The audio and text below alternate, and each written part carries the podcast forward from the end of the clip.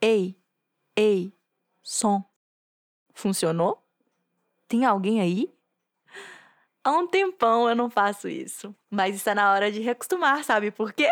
Porque o Mimi Mídias em Prosa está oficialmente de volta no seu feed. E para já ir tirando poeira desse podcast, hoje a gente lança para vocês uma versão editada de um papo histórico entre vários dos principais e pioneiros criadores de vídeo ensaio do Brasil. No episódio, a gente vai entrar em muito mais detalhes sobre o que é um vídeo ensaio. Mas para abreviar a conversa, você já assistiu a ContraPoints, Philosophy Tube, Nerd Writer, Every Frame a Painting? Esses são só alguns dos muitos conhecidos e excelentes gringos que são criadores de vídeo ensaio.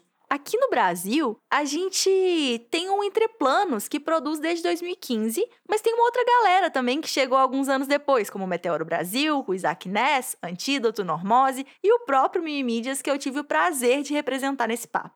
Quando eu digo que a conversa que você vai ouvir é histórica, é porque eu realmente acredito que nós fizemos história na internet brasileira, mesmo que para um grupo específico de consumidores digitais, como você talvez. Essa conversa aconteceu no âmbito de uma disciplina que o Tavo Silva ministrou na UFMG. É ele quem fez os convites, as perguntas e conduziu o papo. É uma honra fazer parte dessa história e trazer essa conversa para vocês.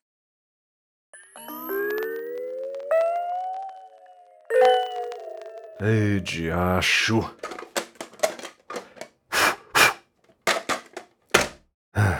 Agora vai.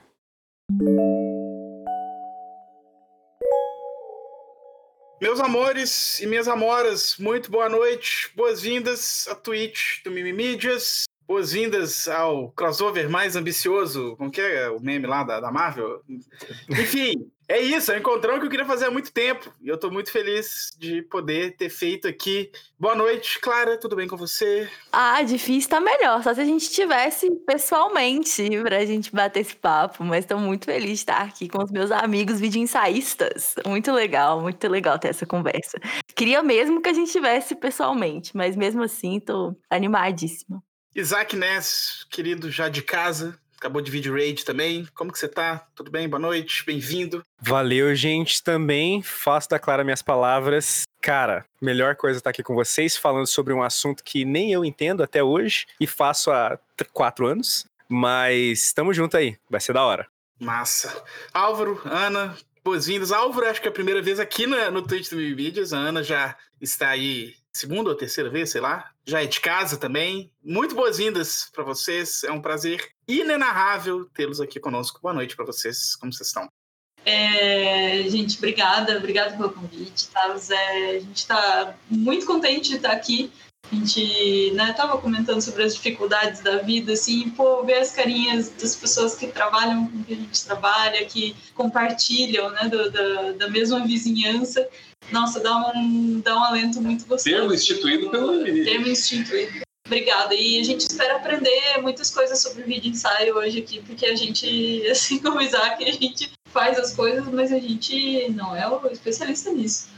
obrigado, obrigado, Tavos. Realmente é minha primeira vez, estou bem feliz de estar aqui contigo. Obrigado aos demais companheiros aí que estão conosco aí. É engraçado, a gente vai conversar um pouco sobre isso ao longo da, da noite também, sobre essa coisa entre quem faz vídeo ensaio não para muito para pensar sobre vídeo ensaio, porque a gente está fazendo. Né? Outro, outros que pensem, outros que tenham esse trabalho. Mas é massa, acho que isso vai dar muita coisa para conversar também. Normose também está ao vivo lá e aqui ao mesmo tempo. Você está ao vivo em dois lugares. A internet é possível, né? Estar presente em dois lugares ao mesmo tempo. Como você está, meu querido? Boas-vindas. É o futuro, meus amigos, é o futuro. Eu tô em todos os lugares ao mesmo tempo sem nem saber mexer nas internets. Tudo bem, meus queridos?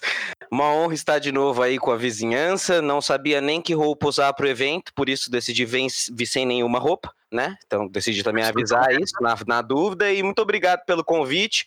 Espero que a gente saia daqui com mais dúvidas do que respostas ou com aquele o que é arte na nossa cabeça. Vamos ver o que, que vem por aí. Obrigado convite, Tavos.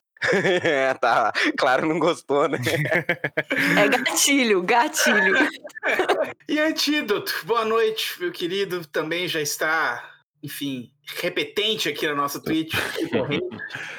Olá, olá, olá, boa noite, boa noite, boa noite. O homem da voz mais sexy do Brasil. Gente, é muito, muito feliz de estar aqui com vocês. É, gostaria de estar em Belo Horizonte comendo um pão de queijo ou, ah, ou aquele X vegetariano de novo com vocês, mas, né? Mas e, e, também gostaria muito, não tanto quanto um pão de queijo, mas também gostaria muito de não estar tá no meio de um genocídio, também seria bom, né? Na minha ordem de prioridade está ali pertinho do pão de queijo com vocês. Isso é o tanto que eu gosto de, de, de vocês. E de pão de queijo. Bom, pessoal, já que o antídoto inclusive mencionou o assunto, né? Antes da gente embarcar no nosso papo de hoje, que, enfim, vai render, tem muito pano para manga.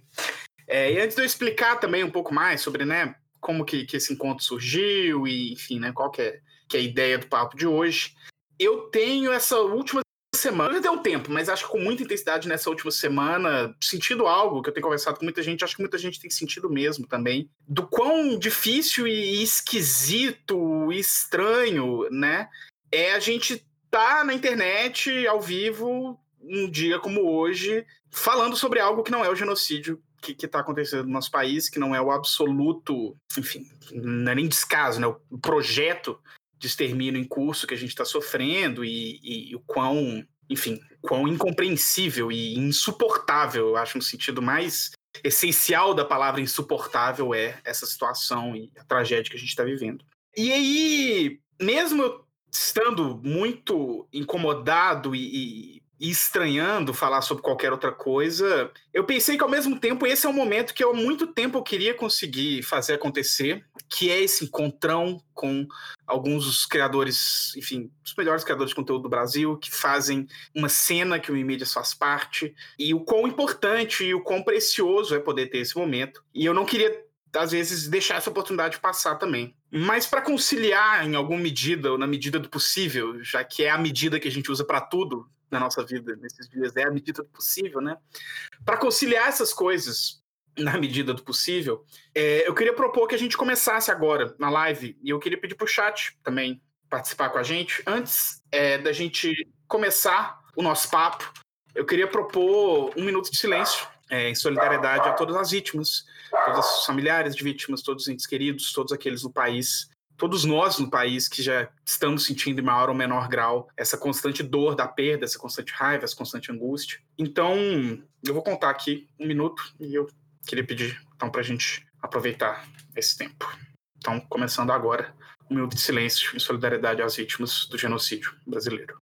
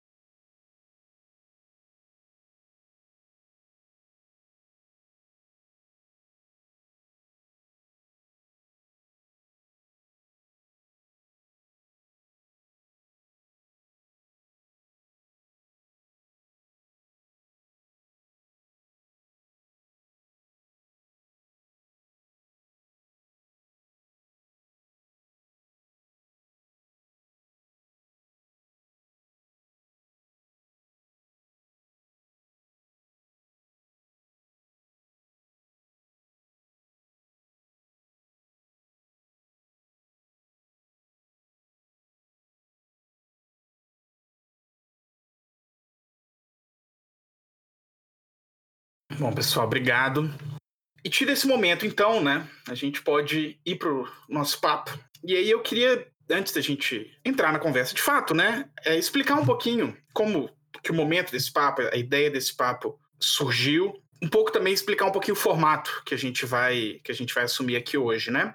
Quem está acompanhando a Twitch já há um tempo talvez é, já saiba, mas ao longo desse último semestre, que, enfim, é um semestre atípico, ele está acabando agora em março e começou em novembro, mas enfim, esse último semestre letivo, é, eu tô dando uma disciplina no curso de graduação da Letras, da UFMG, sobre o vídeo ensaio, né? A gente está chamando de um vídeo ensaio como forma, mas que tem sido uma matéria que acabou que tem passado pelo ensaísmo de um modo geral, né? Desde o ensaio literário até essas manifestações mais recentes. E como parte está sendo uma matéria naturalmente ministrada é, à distância, né, remotamente, é, e como parte do conteúdo assíncrono dessa matéria, né, ou seja, o conteúdo que os meninos, os alunos não precisam de ver ao vivo, eles podem ver gravado, né? Estavam planejadas, eu estava pensando desde o começo, algumas lives com pessoas é, que teriam coisas para dizer a respeito é, do assunto. Então a gente teve uma primeira live lá em janeiro com a Karina Gonçalves sobre poema ensaio e a obra da poeta Marília Garcia.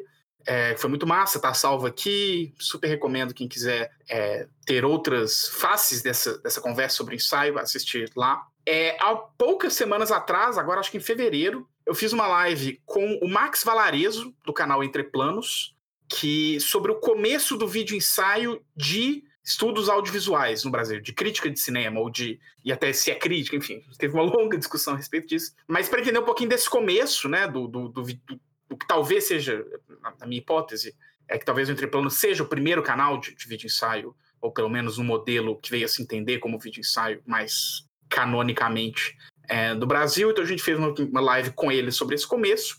E para fechar a disciplina, ontem foi a nossa última aula é, síncrona, né?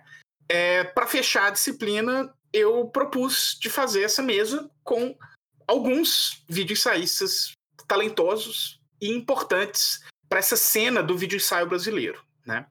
Eu acho que é óbvio que a gente tem que, enfim, é desnecessário dizer, mas é, é sempre bom reforçar que não está aqui toda a cena do vídeo ensaio brasileiro, né? A gente tem várias outras pessoas produzindo conteúdos excelentes, pessoas com história, né? É, no YouTube brasileiro, então a gente tem o Ludo Viajante, a gente tem o Quadro Branco, a gente tem o Júlio Vitor, a gente tem é, todo uma. o Quebra da Caixa, a gente tem todo uma, um ecossistema de canais produzindo esse tipo de vídeo, né? Mas a tela da Twitch tem um tamanho limitado. E aí e o tempo também é limitado. E eu tive que fazer algumas escolhas. Teve algumas pessoas que, que eu chamei também não puderam. Enfim, então teve todo um processo para pegar o que eu acho que é um recorte certamente representativo. Né? Então, nem por um segundo, acho que ninguém aqui está propondo ou, ou, sugerindo que isso aqui seja a totalidade do vídeo ensaísmo brasileiro, né? E, e, e, nem todos nós juntos falamos por todo o vídeo ensaísmo brasileiro, certamente. Mas eu acho que é uma amostra é, relevante o bastante para a gente, pelo menos, ter muitas dúvidas no final. E sair com muitas perguntas e muitas provocações e, e para render um papo de, de qualidade, assim, né? É, então, só lembrar e, enfim, né, reforçar é, isso. E aí, a outra coisa que eu ia comentar é que hoje é, eu estou aqui e vou me esforçar muito no papel de mediador. Então, eu estou falando muito esse comecinho da live agora, mas fechando essa introdução, é, eu vou tentar perguntar mais e deixar que os nossos convidados ocupem o espaço com as falas. E aí, por isso também, hoje a Clarinha está de convidada no próprio canal. Ela então eu tô. Ela está aqui representando o Mimimídias. Então eu não estou aqui representando o Mimimídias, eu estou aqui representando o professor da minha disciplina, e a Clara está aqui como é, a representante do Mimimídias aqui. Então nós temos, então, é, cinco canais que eu acho que são muito importantes para o vídeo ensaio brasileiro aqui hoje, que são o Antídoto, Normose, Meteoro, Isaac Ness e o Mimimídias.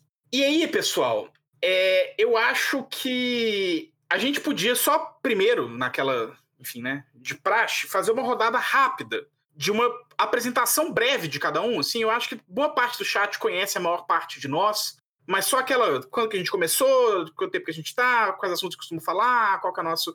Então, um resgate rapidinho aí do histórico é, de cada um, só para a gente começar a localizar a conversa aqui, e aí a gente toca o barco para as perguntas. Podemos começar... Meteoro, pode ser? Sou Meteoro, Ana e Álvaro. É, a gente está aí no YouTube desde 2017. 17. 9 de abril de 17. 17. Vamos fazer quatro anos agora, no próximo mês. É, trabalhando aí na, na, na interseção entre ciência, cultura, filosofia, política, comunicação, né? enfim, cruzando cruzando assuntos e cruzando as nossas experiências também, né, do, do, os repertórios de cada um, assim, acho que o canal nasce muito, né, dessa, dessa junção, assim, da gente, né, e, e né, o, o Álvaro tem uma, uma, uma, trajetória no jornalismo e redes sociais também. É, eu venho da academia, né? Ou melhor, estou na academia, é, como, como professora na área de artes, enfim. E a gente se, se junta para para começar esse empreendimento aí. Mas a Ana, a Ana é jornalista também, Ah, é verdade, redação é. nenhuma teve o privilégio de contar com o trabalho dela. Ela é esperta demais para ter ido para redação. Ó, fugi É. da educação, mas o Álvaro me trouxe de volta para o jornalismo. Nunca achei que Sou, sou culpado. É, mas é isso, então a gente tem, tem enfim, depois dá para comentar se, se entrar nessa coisa, a gente tem uma, uma, uma pegada que vai muito pro lado da comunicação, que obviamente é, é a nossa formação, a nossa né, atividade base, assim, por mais que a gente tenha seguido caminhos profissionais diferentes. É, mas acho que é algo que, se dá para definir, é algo que guia, assim, as, as linhas do, do canal. Não sei, acho que é isso. O que que Acho que é isso. Mandou muito bem. Sintético. Ah, e eu tenho vergonha de falar também, apesar de tudo. Excelente, pessoal. Muito obrigado e boas-vindas. Normose, pode ser você, querido? Pode ser eu sim. É, só antes de responder, eu vi ali no chat que tem pessoas falando que essa live foi comprada e que a gente pagou, e eu queria dizer que é verdade, tá? A gente depositou uma grana, e quem quiser comprar minha vaga, inclusive, de repente, durante a live aí, podemos negociar, beleza? Então, é, bom, eu sou Normose, É mais caro, né? A gente faz o que precisa pra pagar as contas, né? É, não tem jeito, né? É, e a gente que é muito rico dos outros canais acaba pagando também, porque é uma coisa, enfim, mais um, mais um dia em nossas vidas, né? Enfim, sou, sou Normose, eu sou historiador de, de, de formação, tô desde o início de 2018 também no YouTube, e logo no meu primeiro ano eu tive algumas reviravoltas, algumas perseguições que fizeram meu canal explodir. Isso me permitiu produzir cada vez mais para ele, hoje com dedicação exclusiva, já não dou mais aula, consigo estar inteiramente com o Normose, apesar de todos os pesares. Venho, eu discuto também dentro da ideia do vídeo ensaio, mas eu acho que junto do Meteoro a gente é os que mais fala de dia a dia de política institucional, de Bolsonaro e de todo tipo, e o maior chorume da internet é com nós mesmo, feliz ou infelizmente. Produzi um documentário no ano passado, no meu segundo ano de trabalho, e agora tô com o YouTube, com o Twitch, com o Discord, com todas as redes e podendo, enfim, discutir em todos os âmbitos e sair só do quadrado do vídeo ensaio que o YouTube acaba até gerando para nós, né? Massa, e a gente vai conversar um pouquinho sobre especificamente as especificidades do Meteoro e do Normose, que eu acho que tem umas características interessantes pra gente conversar a respeito daqui a pouco. Eita, nós. Eita. Fazer vocês responderem pelas ações de vocês. é, antídoto, por gentileza. Bom dia, boa tarde, boa noite. Eu sou o Leonardo de Oliveira e. Ah, não, não. É, Oi, tudo bom? Eu sou o cara que faz o antídoto. É, eu sou também historiador de formação, é, mas meu mestrado foi em literatura e eu também estudei artes, e, enfim. E eu sou professor e artista, sou músico, né? É, dou aula de música, de história, de artes visuais e de teoria do conhecimento. Eu trabalho em escolas antes de ser antes de ser uma pessoa da internet, eu tinha uma produtora de vídeo, né? Ainda tenho, na verdade. Mas assim, eu acho que ao contrário da maioria das pessoas do vídeo ensaio, tirando o Isaac Ness, que era um verdadeiro profissional do gameplay, eu, eu já trabalhava com vídeo, né? É, eu fazia vídeo, só que eu fazia vídeo para outras pessoas, né? Tô também desde o início de 2017, eu acho que, que quase todos começamos aqui mais ou menos na mesma época, o Normose um pouquinho, um aninho ali depois no máximo, mas todo mundo é mais ou menos da mesma geração, né? E é isso, eu, sou um professor e gosto de fazer vídeos e artes e músicas que falam sobre as coisas que eu acho que são importantes, assim. Valeu demais, antídoto. Isaac. Boa noite, pessoas. Meu nome é Isaac Ness. É, eu sou professor de educação infantil. É, eu também estou nessa, nessa galera do vídeo ensaio desde ali de 2017, 2018, por ali. É, mas antes, o antídoto já me explanou ali que eu fazia.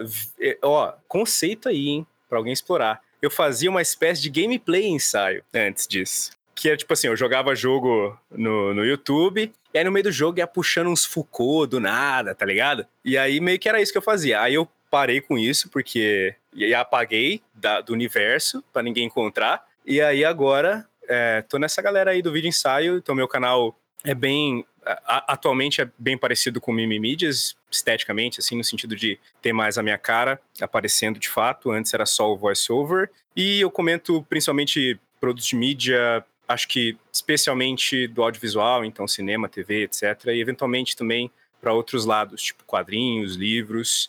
E é, e é isso aí, isso aí é Isaac Ness, aproveitem. Clarinha, fala do Mimimídias. Claro. É, o Mimídias, ele começou como canal de YouTube. Acabei de colar aqui. O nosso primeiro vídeo foi postado dia 23 de fevereiro de 2017. É, a gente começou a fazer um tipo de vídeo que a gente não sabia que tipo de vídeo era. É, a gente começou, sei lá, não era exatamente crítica, mas a gente também, sabe, a gente o Mimídias ele surge de uma necessidade, de uma vontade, mas acho que é mais necessidade mesmo de divulgar as coisas que a gente estava estudando. É, o Mimídias ele surge entre o meu mestrado e meu doutorado, é num momento em que eu não sabia o que, que eu queria fazer da minha vida, é, mas sabia que eu precisava conversar com as pessoas, que eu não queria mais ficar escrevendo a minha dissertação só para a banca ler, eu queria fazer alguma coisa das coisas que eu estava estudando, e aí nisso entraram dois amigos nesse barco, primeiro o Tavos, depois juntos a gente decidiu chamar o Léo, então aí o Mimídias surge de uma força, duas forças da literatura, né, mas eu que estudo literatura das artes mídias, o Tavos que estuda literatura, história e memória, mais especificamente guerra, e o Léo, que é uma, uma pessoa que estuda design. E aí, então, a gente se juntou para produzir vídeos conversando sobre é, as coisas que a gente estava estudando inicialmente, e aí depois a gente começou a pesquisar coisas para fazer vídeos também. E hoje em dia o Mimimídias não é só um canal no YouTube, né? A gente é uma plataforma. É, nós temos um podcast chamado Mimimídias em Prosa, que hoje em dia ele tem o mesmo peso e a mesma importância dentro do nosso projeto que o nosso canal no YouTube. É, e a gente tem também uma, um canal de lives na Twitch que é o nosso experimento mais recente. E é aí. Então a gente está nesses dois lugares, a gente frequenta dois lugares da internet, que é o vídeo ensaio e a divulgação científica. Então a gente tem essa proximidade intensa com a vizinhança do vídeo ensaio, que são as pessoas maravilhosas que estão aqui com a gente hoje, e com a galera do Science Vlogs Brasil, que é um selo de divulgação científica e acadêmica que a gente orgulhosamente integra. É... E é isso, essa é a nossa historiazinha na internet. Valeu, Clara. Acho que deu para cobrir bem.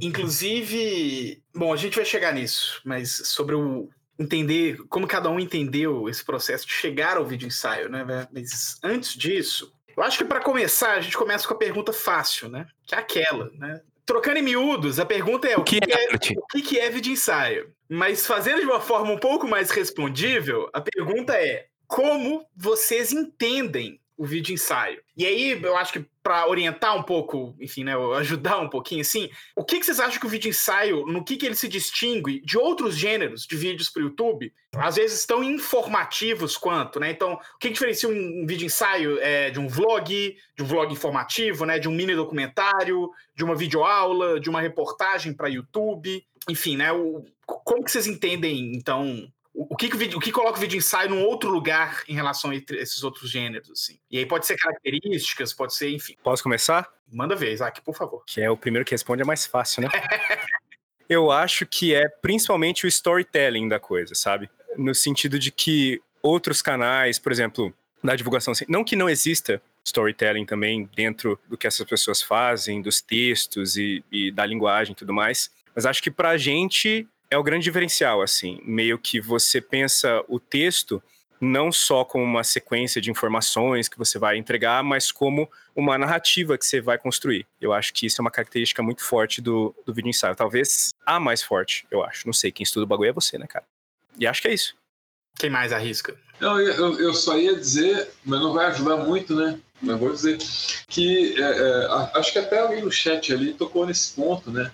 É, o, que me parece, assim, na minha vivência, pelo menos, né? É que a gente ensaia, ensaia uma, uma tentativa de explicação total, global, de um determinado conteúdo, acontecimento, ou o que quer que seja, né? E aí, como, como essa compreensão total ela é inatingível, é o ensaio. Então você ensaia, ensaia, ensaia, ensaia, ensaia e de fato nunca, nunca apresenta, né? É, então o primeiro, o primeiro erro seria, seria realmente, realmente tomar, tomar o ensaio como uma apresentação total. O primeiro erro e o, e o mais provável, né? Seria, seria o de tomar o próprio conteúdo como explicação definitiva daquele objeto. Pô, Carlos, eu não, eu não sei se eu estou conseguindo me fazer compreender. Total, total. Acho que é por aí, eu acho que é por aí. Eu, eu tava pensando, é, eu acho que é a mesma coisa, mas vista por outro ângulo, assim. Eu tava pensando num caráter reflexivo, assim, né?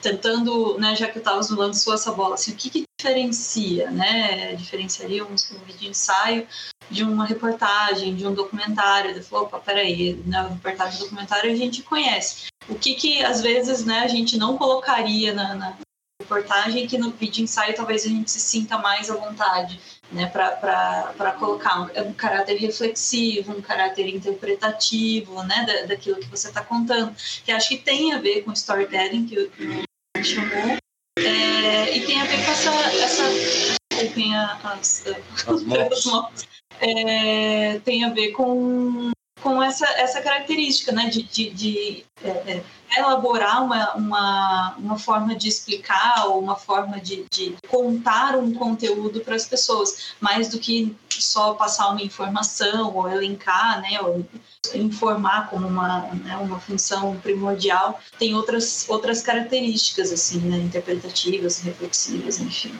Mas também vale a mesma coisa, né? Eu acho que tentando olhar de fora um negócio que a gente está fazendo sem pensar no que está fazendo, né? Eu, eu apontaria para esses dois sentidos mesmo, tentando sintetizar as duas respostas de, de Meteoro e, e, e Isaac. Espera e... um antídoto falar que você sintetiza três. Você não é tá ótimo. Então vai, no poder da síntese. Não, não, não, tô falando. Fala aí, fala aí. Não, não, não. Eu acho que faz sentido. Eu até fecho a resposta. Vai lá. Não, bem que eu falei lá na minha live que eu ia chegar para atrapalhar o negócio aqui, cara. é, não, é para eu falar mesmo, eu falo. É, é, eu acho que assim, tem a questão do, do ensaio para fora do vídeo, que é, é a questão da tentativa, né? Da exploração sem a, a necessidade de, do, do, fechamento formal de, de uma ideia, né? Mas é, aí é que tá. Eu acho que o vídeo ensaio, ele é um ensaio mas ele também é um vídeo. E isso pode parecer meio besta o que eu tô falando, mas assim, na época que, que eu comecei a ganhar alguma visibilidade, choveu gente vindo me pedir conselho de como fazer e tudo mais. Eu fiz live explicando tal, né? É, enfim. E, e uma coisa que eu sinto muita falta e que acho que não é muito explorado é o lado vídeo do vídeo ensaio. Que é o seguinte: eu tenho a impressão que um monte de gente assim faz uma redação, grava a voz lendo a redação e joga umas imagens em cima, e é isso aí, sabe? E, e quanto mais o tempo passa, mais me parece que isso é um desperdício, assim. Que, claro, você pode ter um trabalho, eventualmente, você pode ter um, um outro trabalho muito bons dessa forma, mas que é, é, o vídeo ensaio ele tem a característica específica de ser um produto audiovisual no qual você pode explorar várias outras formas de comunicação de ideias que não são só verbais, certo? Então, desde as inúmeras inflexões vocais, desde a, das inúmeras inserções imagéticas, desde as inúmeras efeitos sonoros, música e, e, e, e eu não sei, eu, eu tenho me preocupado tanto com isso que isso tem para mim chega um ponto que, que, se torna às vezes quase paralisante, assim. Porque, por exemplo, os últimos vídeos todos eu fiz a trilha sonora, eu criei uma estética, um projeto estético para cada vídeo, com, sabe? E, e, e, que é, por exemplo, é muito oposto ao que o Álvaro, Álvaro e Ana fazem, porque eles produzem uma quantidade muito maior, né? É, mas, assim, para mim, isso, isso chegou num ponto que eu acho que talvez eu, eu tô, tô, tô, tô saturando pelo excesso, assim, do lado do vídeo, do vídeo ensaio, sabe? Mas que eu acho que é uma característica dessa mídia, sabe? A capacidade de você explorar o seu trabalho como um audiovisual. E aí, uh, isso é uma coisa legal. Antes do Normose ser um canal conhecido e tudo mais, a gente já conversava sobre isso. Não é verdade, Normose? Olha como o cara tem um timing para entregar uma resposta, é sensacional, né? É exatamente isso. É e, cara, praticamente é, foi foi extremamente ótimo mesmo o que a intervenção do Isaac, porque realmente fecha muito do que eu ia dizer, porque eu estava pensando ao longo da resposta, alguma característica que talvez perpasse nossos canais, que una nossos canais que tem lá suas diferenças. E aí eu acho que tem algumas coisas que talvez possam ser elencados assim. Eu acho que a primeira coisa realmente é essa questão da despretensão com uma resposta final, com um manual, com uma receita, com algo nesse sentido e por isso se constitui como um ensaio. Mas eu acho que talvez mais do que isso, fiquei pensando como como todos nós aqui somos professores, não coincidentemente, mas é como se fosse uma aula nossa, mas não dentro da sala de aula, mas talvez apresentando para amigos, apresentando para conhecidos. Então, com essa com essa preocupação com uma didática outra, que não só a da sala de aula. E eu acho que essa didática se aproxima na, naquilo que nós temos todos em comum, que é essa busca por um afeto, no sentido de afetar, assim, no sentido de, de se preocupar com o sensível, com o subjetivo. Não é só uma mera passada de informação. Mesmo no caso, por exemplo, do Meteoro, que é muito mais informativo, jornalístico, é, não é um canal de notícias pura e simplesmente, né? Ele se preocupa com esse lado subjetivo, esse lado do sensível, que eu acho que diferencia, por exemplo, de um canal de divulgação científica, que aí flerta muito mais com a aula acadêmica, assim. E aí, pensando no que o Antídoto estava falando no final, aquilo que a gente conversava antes do canal uh, explodir, meu canal explodir e tudo mais, como a gente tem uma formação muito parecida, eu também venho da música, também venho do teatro e das artes cênicas, a gente sempre tentou fazer paralelos no sentido de, de que aquilo que a gente produzia precisaria ser parecido ou afetar emocionalmente como afetaria uma música, uma peça de teatro e que um vídeo jornalístico normalmente não afeta. Então eu acho que talvez seja essa preocupação com o sensível que una todos os nossos canais, assim, e que talvez defina, ou pelo menos defina um tipo de vídeo ensaio. E aí a resposta menos séria do que essa seria que todos nós temos uma voz tranquila, suave, mais despreocupada, mais, né? Eu, ah, eu acho que isso também seduz, na brincadeira. Né? E, e, e, isso que me torna, me torna uma pessoa muito. Porque assim, eu entendo, Tavos, que você teve que selecionar pessoas e que teve que deixar a gente de fora, mas eu acho uma afronta o Maurílio não estar tá aqui entre nós, ok? Eu preciso dizer, precisa ser dito. Clarinha, não, eu acho que tem muito pouco a ser dito. Não sei se tem alguma coisa a ser dita que não foi coberto aí. Mas eu sinto que alguma das coisas que já foi levantada, que é a coisa que eu mais bato na tecla, assim, é não para nenhum de nós, que a gente tá nessa há muito tempo, mas pra essa galera mais nova que tá nesse rolê, que tá entrando e não sabe o que, o que fazer, o que é vídeo ensaio, que eu sempre bato assim. Se o vídeo ensaio apresenta a resposta, se ele se propõe uma voz da verdade, ele não é um ensaio, ele é uma farsa. É, e eu sinto que é aí que, que tá a nossa questão, assim.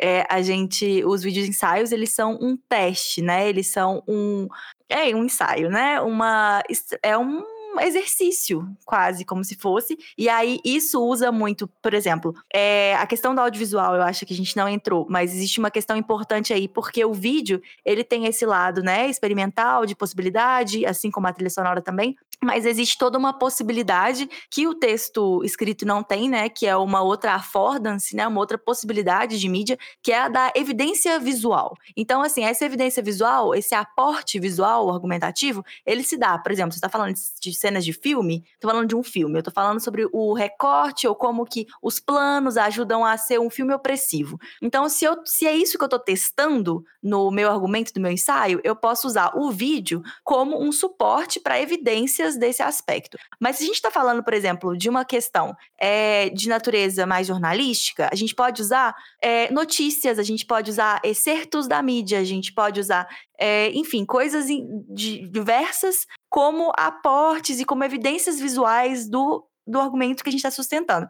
Mas é sempre uma tentativa, é sempre um exercício é, de questionamento, sabe? Nunca diferente, por exemplo, de uma questão de tentar trazer uma, uma conclusão a respeito. Tipo, não é um resumão, é muito pelo contrário, assim. É, e se a resposta talvez for essa? E se a gente olhar por esse lado e uma proposta de discussão. Então, eu acho que esse lado, assim, sobre não ser uma resposta, eu acho que é uma coisa que une muito a gente também. Uhum. E o que você falou do, do, do affordance visual, não é à toa que hum, os, eu acho que os principais canais, pelo menos que, que, que apareceram bastante dentro desse tipo de mídia, foram de análise de cinema, de filme, né? É, eu- tô escrevendo sobre isso. Tenho- eu tenho uma hipótese a respeito. Deve sair um artigo aí. mas é, não, mas, mas de verdade, a gente teve duas. pa- parte do, do- do, percurso da, da matéria que a gente teve foi tentar entender um pouco isso também. Que, que o, o vídeo ensaio que chegou pra gente, e aí a gente vai caminhar para nossa próxima pergunta, né? É, eu acho que. E, e aí ver com. Enfim, sa- saber até, até onde isso reverbera com vocês ou não e tal. É, mas existe um modelo de vídeo ensaio que foi muito sinônimo de vídeo ensaio por um tempo, né? Que é o que eu apelidei de modelo Every Frame a Painting. Que é o modelo que o Every Frame a Painting usava e inaugurou, né? E, e, e não só a edição, né? Mas também a edição com a voz over, mas como o, o texto é entregue, né? O ritmo da, da, da, da fala, enfim. É, tem um vídeo ensaio do Kevin Lee, que ele destrincha isso um pouco mais, que ele também vai tentar entender o Every Frame a Painting como um pouco inaugural, assim, né? Fazia-se vídeo ensaios de crítica e, e, e sobre audiovisual antes do Frame Paint, mas era muito diferente, né? O, era outra coisa, né? Isso que a gente acabou virando sinônimo de vídeo ensaio por um tempo. É, de fato, é um modelo que é o, o talvez esse modelo é Frame Painting, né? E aí acho que não por acaso, a Clara apontou muito bem, ele, ele vai surgir muito de fato como estudo de audiovisual. E depois a gente vê esse modelo é, se expandindo, mas muito a partir do audiovisual também. Então depois você tem até uma outra pergunta que a gente vai entrar mais nisso, assim. Mas então antes é, de ir para isso, né? E aí aproveitando que, que, eu trouxe o Frame Painting é, à tona, né? A Clara comentou um negócio na fala dela quando ela estava explicando a história do canal e tal, é que no Mídias, né, a gente teve um processo interno muito curioso, assim, porque a gente não sabia, a gente não sabia que a gente estava fazendo vídeo ensaio, a gente não entendia o que a gente fazia enquanto vídeo ensaio, e eu pessoalmente acho que eu não conhecia a expressão vídeo ensaio até um tempo depois que a gente já estava produzindo, né, assim, a consciência de que a gente talvez estava no fazer vídeo ensaístico, eu não vou lembrar exatamente quando veio, mas acho que diria assim, sei lá, acho que já foi em 2018, segundo ano do canal, final do primeiro ano do canal, enfim, né? Foi uma. A gente chegou no vídeo ensaio, ou, ou, na resposta vídeo ensaio, enquanto a pergunta o que é que a gente faz, depois, né? É... E aí o que eu queria escutar de vocês é um pouco como que cada um chegou nisso do vídeo ensaio, né? Vocês... E, aí vai desde. É, quais canais vocês viam que fizeram vocês chegarem na linguagem que vocês chegaram? Tanto vocês tinham consciência de que isso era vídeo ensaio, ou isso não era vídeo ensaio, ou você fazia outra coisa e depois pivotaram para vídeo ensaio, então, enfim, né? Mas cada um contar um pouquinho da própria história e de como chegou no formato e como que percebeu, ou, enfim, né, descobriu, ou passou a fazer vídeo ensaios. Todo mundo quer abrir a vez uns para os outros e ninguém começa. Posso começar, não tem problema. Para mim, a coisa e eu penso muito nisso, queria até que a gente discutisse isso depois, porque sempre que eu discuto é, esses novos formatos de arte, eu inevitavelmente caio nesse dilema. Passa muito por um certo determinismo tecnológico, no sentido de que eu, enquanto alguém que não sabia editar, não sabia produzir e queria fazer aquilo que eu já fazia, os meus textos, as minhas produções dentro da plataforma, é quase que instintivo e natural colar imagens. então, para mim, não teve uma reflexão no sentido de vou produzir vídeo ensaio, este, estou adentrando uma escola de, de tipo de vídeo, então eu sigo aqui, assim ou assado. Na verdade, se hoje eu olhar para trás as minhas referências cinematográficas, uh, e até políticas, por que não? Eu acho que tem muito do que tá lá no Normose, no sentido da colagem, é, no sentido do tipo de narração. Eu até esses dias fiz uma referência, uma paródia ao Ilha das Flores. Então, se eu olhar para trás e enxergar algumas coisas que eu já ia consumindo, eu até consigo ver lógica. Agora, pensando realmente do dia a dia, foi bem isso de. Era aquilo que hum, é, eu poderia fazer, visto que eu tinha o dilema do meu anonimato, de que eu não queria aparecer pelos temas que ia mexer, de que eu não tinha prática de, de edição, mas tinha alguma prática de música, tinha alguma prática de história, e aí eu acho que eu chego nisso mais pelo que dava do que por uma reflexão toda e tudo mais. E talvez seja interessante, porque é, é, é difícil. Não, eu vou abrir a roda, depois eu, eu volto nisso, para não ficar questão aqui.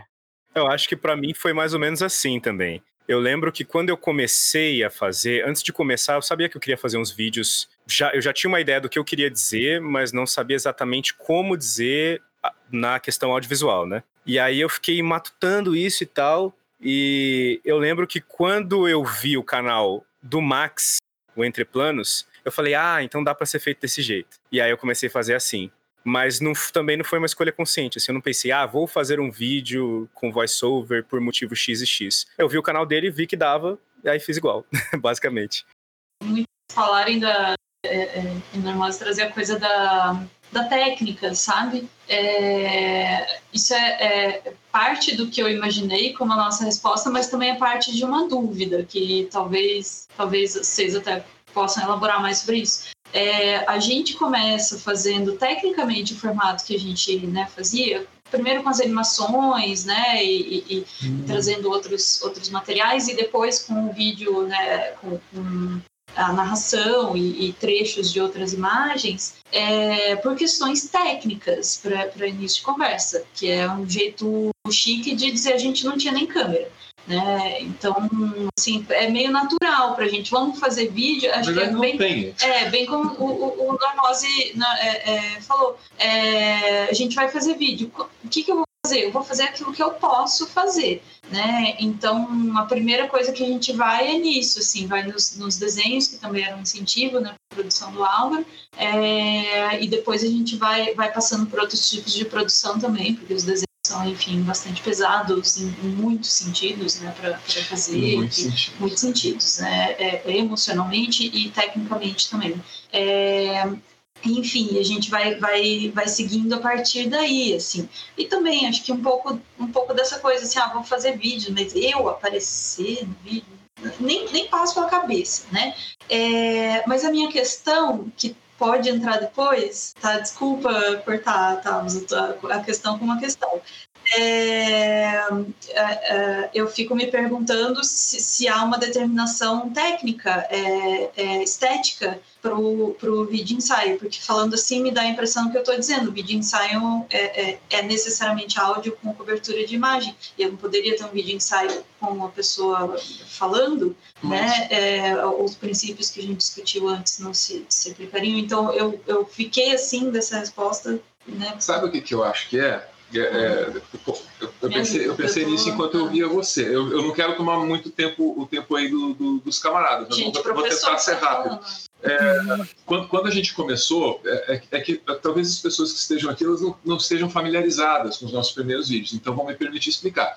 É, é, é, hoje, hoje a gente chama isso de. As pessoas chamam série isso de série animada. Né? Então tinha, tinha um personagem e ele, coloca, ele via um desenho, daí ele colocava uma questão sobre o desenho e ele falava: Ah, então eu subi a montanha mais alta e fui falar com a mulher mais sábia. E lá você tinha uma hipótese é, é, é um, um, para essa questão que é colocada. Você tem, a, aí sim, o ensaio, né, na voz dessa figura chamada a mulher mais sábia. É, é, mas toda vez que ele sobe a montanha e desce, também tem uma história acontecendo com esses personagens, pouco a pouco, ao longo de, sei lá, 200 episódios, né?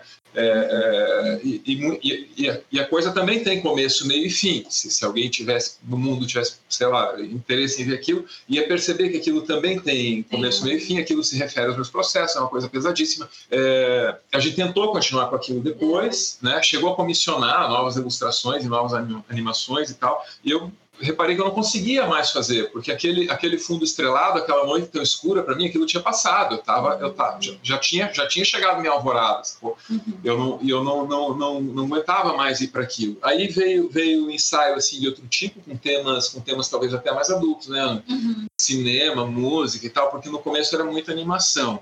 E eventualmente acabou vindo o, o, o jornalismo mais bruto, porque o Brasil nos obriga, né? O Brasil nos obriga a ser o que fica, É, o que fica para mim é um processo meio de amadurecimento que sabe, é, é, coincide com os meus processos. É como se o canal tivesse passado por uma infância, com aquelas animações e falando de desenho animado, por uma adolescência, falando, falando, sei lá, de gorilas e do que mais viesse, e tivesse chegado à sua, à sua fase adulta é, é, com esse jornalismo aí, coisas desse tipo, né? Então, assim, a gente ainda faz o de ensaio? Ainda faz. Só isso? Definitivamente não, porque, ok, a, a gente ainda é muito pequeno, mas a, a, a gente tem orgulho de ter um espacinho para poder emprestar para os colegas da divulgação científica, para outros roteiristas que É, podem aparecer.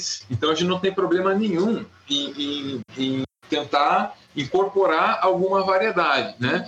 É, tudo isso para resumir em é muito importante. Eu acho que é, não, eu sei que é muito importante a gente pensar sobre o que é o vídeo ensaio, ter certeza do ou, ou e, e muitas dúvidas sobre o que é isso, pensar a respeito e tentar delimitar e definir o gênero, etc. É muito importante. Mas ao mesmo tempo eu também não assumo compromisso com, com, com o formato, entende? É, é, é, é legal entender o que é, saber o que é, mas também é legal tentar expandir as fronteiras da, da, da coisa, assim.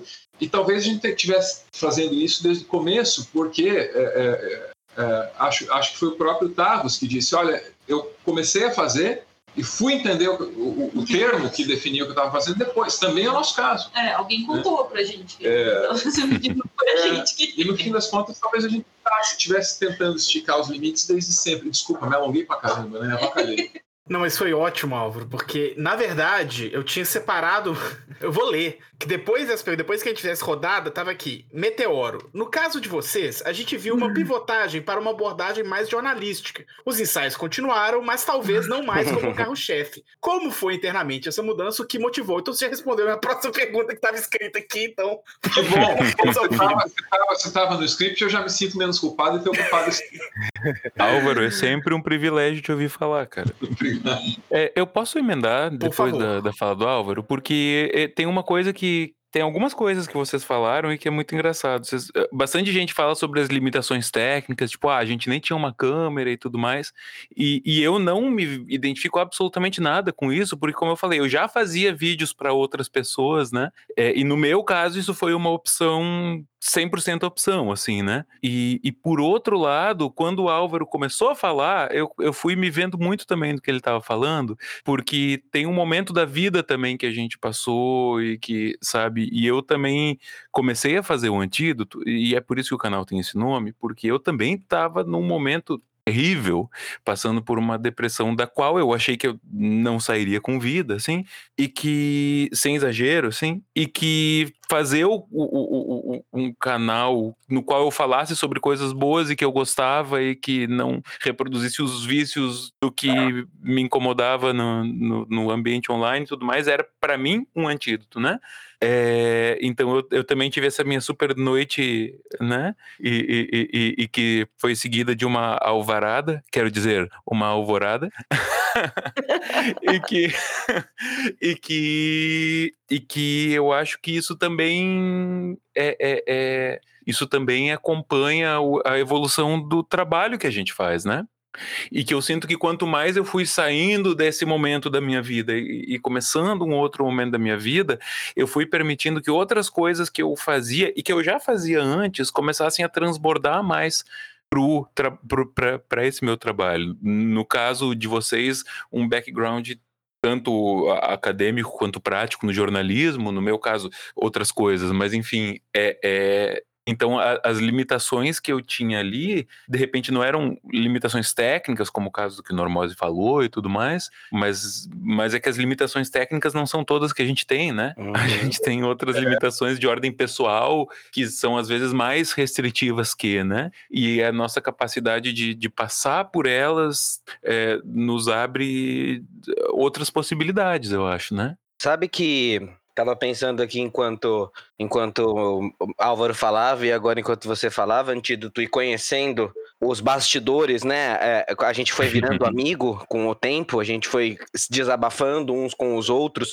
e talvez. E aí eu acho que talvez até qualquer obra de expressão próxima artística tenha isso. Mas no meu processo, se você olhar para trás no Normose, ele também é uma grande terapia. Até tava falando com um amigo esses dias que me perguntou por curiosidade, tipo, como é que eu elenco os, os roteiros, as minhas pesquisas, ou como é que eu defino a prioridade disso, e na verdade, parando para olhar, é, é, é, é o meu espaço de terapia mesmo, é aquilo que eu tô me interessando mais no momento, é aquilo que tá me doendo mais no momento, é aquilo que, que, que eu não tenho respostas, de repente, na minha vida, ou para trás, é eu revisitando a minha vida. Então eu acho que tem muito também disso, desse processo de também por isso que é um ensaio, é um processo de busca, né? Ele é um processo de busca público, talvez, que a gente apresente aquilo que a gente está pensando internamente e, e, e, nos nossos quartos. A gente decidiu fazer um texto e jogar isso na internet junto com imagens e com trilha sonora e com tudo isso que a gente está discutindo que compõe toda essa caixinha de sentimentos que se transforma no nosso vídeo.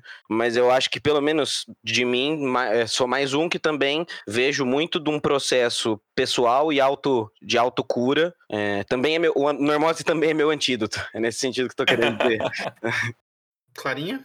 Eu queria falar que é maravilhoso ouvir, né? Como, como é interessante, assim. Porque a ideia de a gente fez o que dava para fazer, que foi uma ideia tão recorrente, uma coisa que a gente ouviu tanto aqui, é que isso é muito a história do vídeo ensaio quando a gente pensa no Every Frame a Painting e no Tony Zou, que ele inclusive escreve no texto de despedida do Every Frame a Painting a história de como ele chegou nesse formato e sobre o quanto que esse formato ele é limitado pelo que é possível no YouTube. Então, assim, o tamanho das inserções são o tamanho do copyright. E, o, e assim, e, e várias outras escolhas, que são escolhas do que dá para fazer. A plataforma ela tem muitas limitações. Então, assim, além disso, tem várias outras que a gente não tá pensando aqui, por exemplo, mas nenhum de nós é uma super produtora de vídeos, né?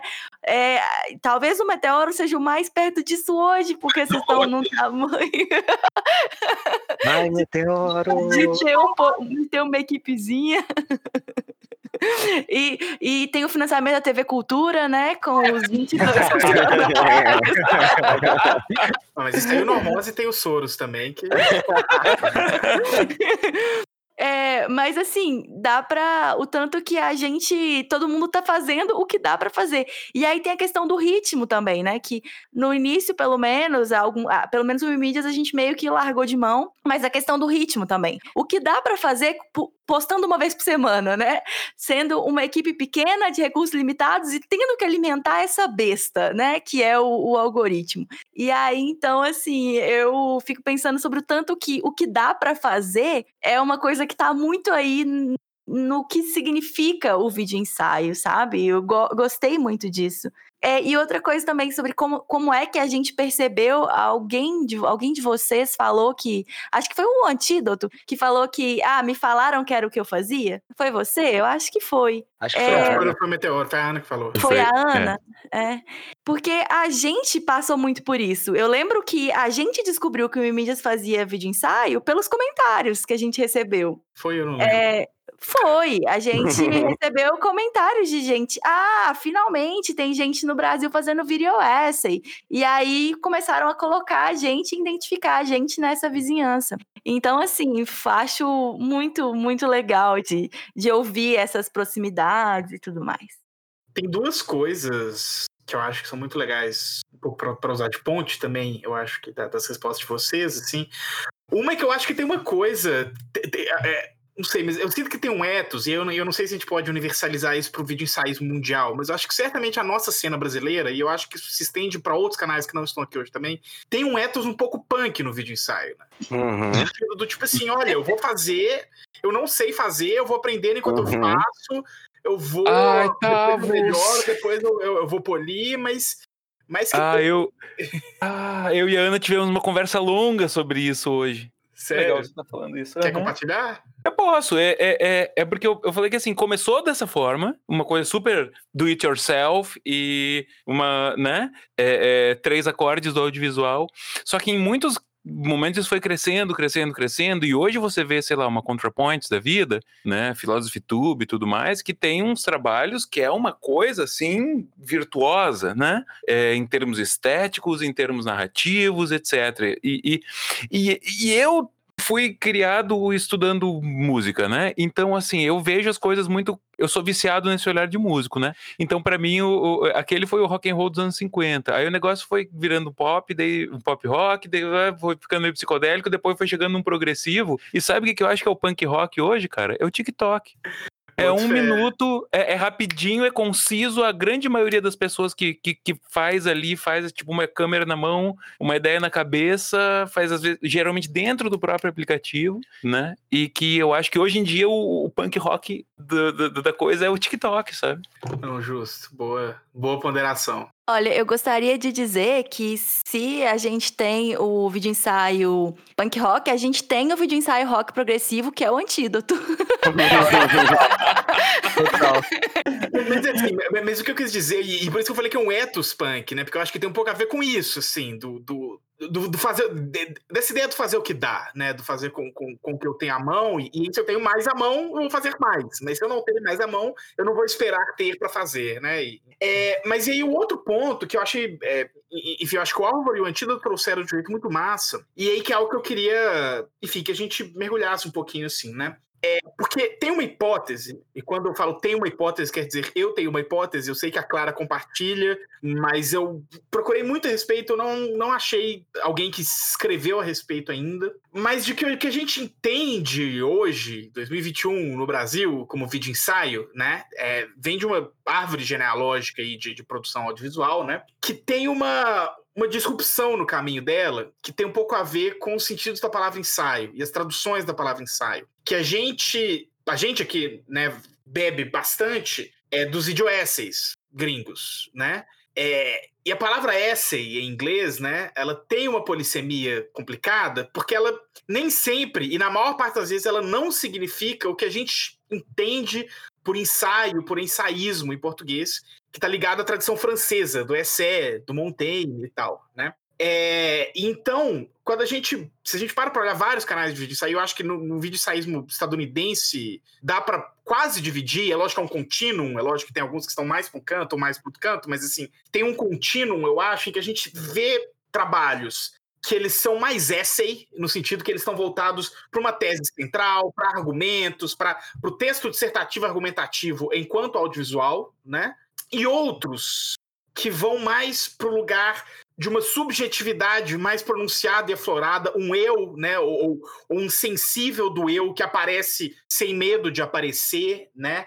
É, um raciocínio às vezes menos sistemático, né, o que a gente chama de, de raciocínio de constelação, né? Que é menos tipo assim, é, argumento, tese, desenvolvimento, conclusão, e mais disso eu vou para isso, que eu vou para outra coisa ali, eu vou para outra, eu vou para outra. Talvez no final eu amarro, talvez não, talvez eu chegue em outro lugar, enfim, né? Então, esse raciocínio menos sistemático e o que a gente falou bastante aí, né? Essa argumentação mais motivada pelas dúvidas do que pelas certezas, né? Assim. É, e aí eu sinto que a gente tem um pouco, e eu acho que na pro- produção, inclusive pessoal de, de cada um aqui, eu acho que a gente tem os nossos trabalhos que eles pesam mais pro essay e os que pesam mais pro, pro essay, né? Pro, pro ensaio francês e tal.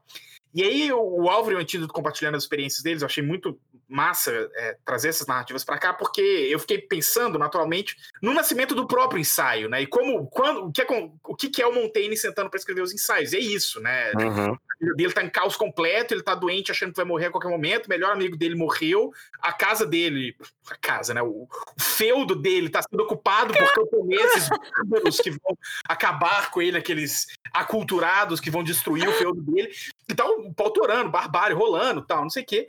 E ele se isola na casa de campo dele para escrever os ensaios, em que ele fala que ele ia ensaiar a si mesmo e ao mundo, né? Então a ideia dele era um pouco se entender e ao se entender, entender o mundo, ou, ou- ou ensaiar entender o mundo, né? E entender o mundo e ao entender o mundo se entender, né? Então, isso é um negócio que a gente conversou muito nas aulas, né? Sobre como que o, o ensaísmo, eh, não necessariamente o vídeo ensaio, mas a tradição ensaística, é, ela tem muito esse vetor, né?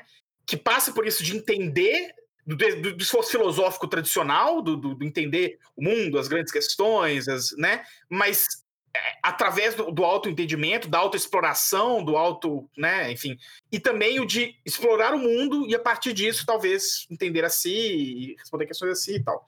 E aí eu sinto que, e aí é, é lógico que é um juízo de valor meu, mas assim, eu sinto que quando o vídeo ensaísmo está no seu melhor, e eu acho que, assim, os meus vídeo ensaios que eu fiz, que são os meus favoritos, e eu acho que os favoritos que eu vejo de outras pessoas, são aqueles que, no nível mais ou menos explícito, é, conseguem fazer esse procedimento, né? Do, do, enfim, do eu e do mundo, do mundo do eu e, e explorar isso e tal.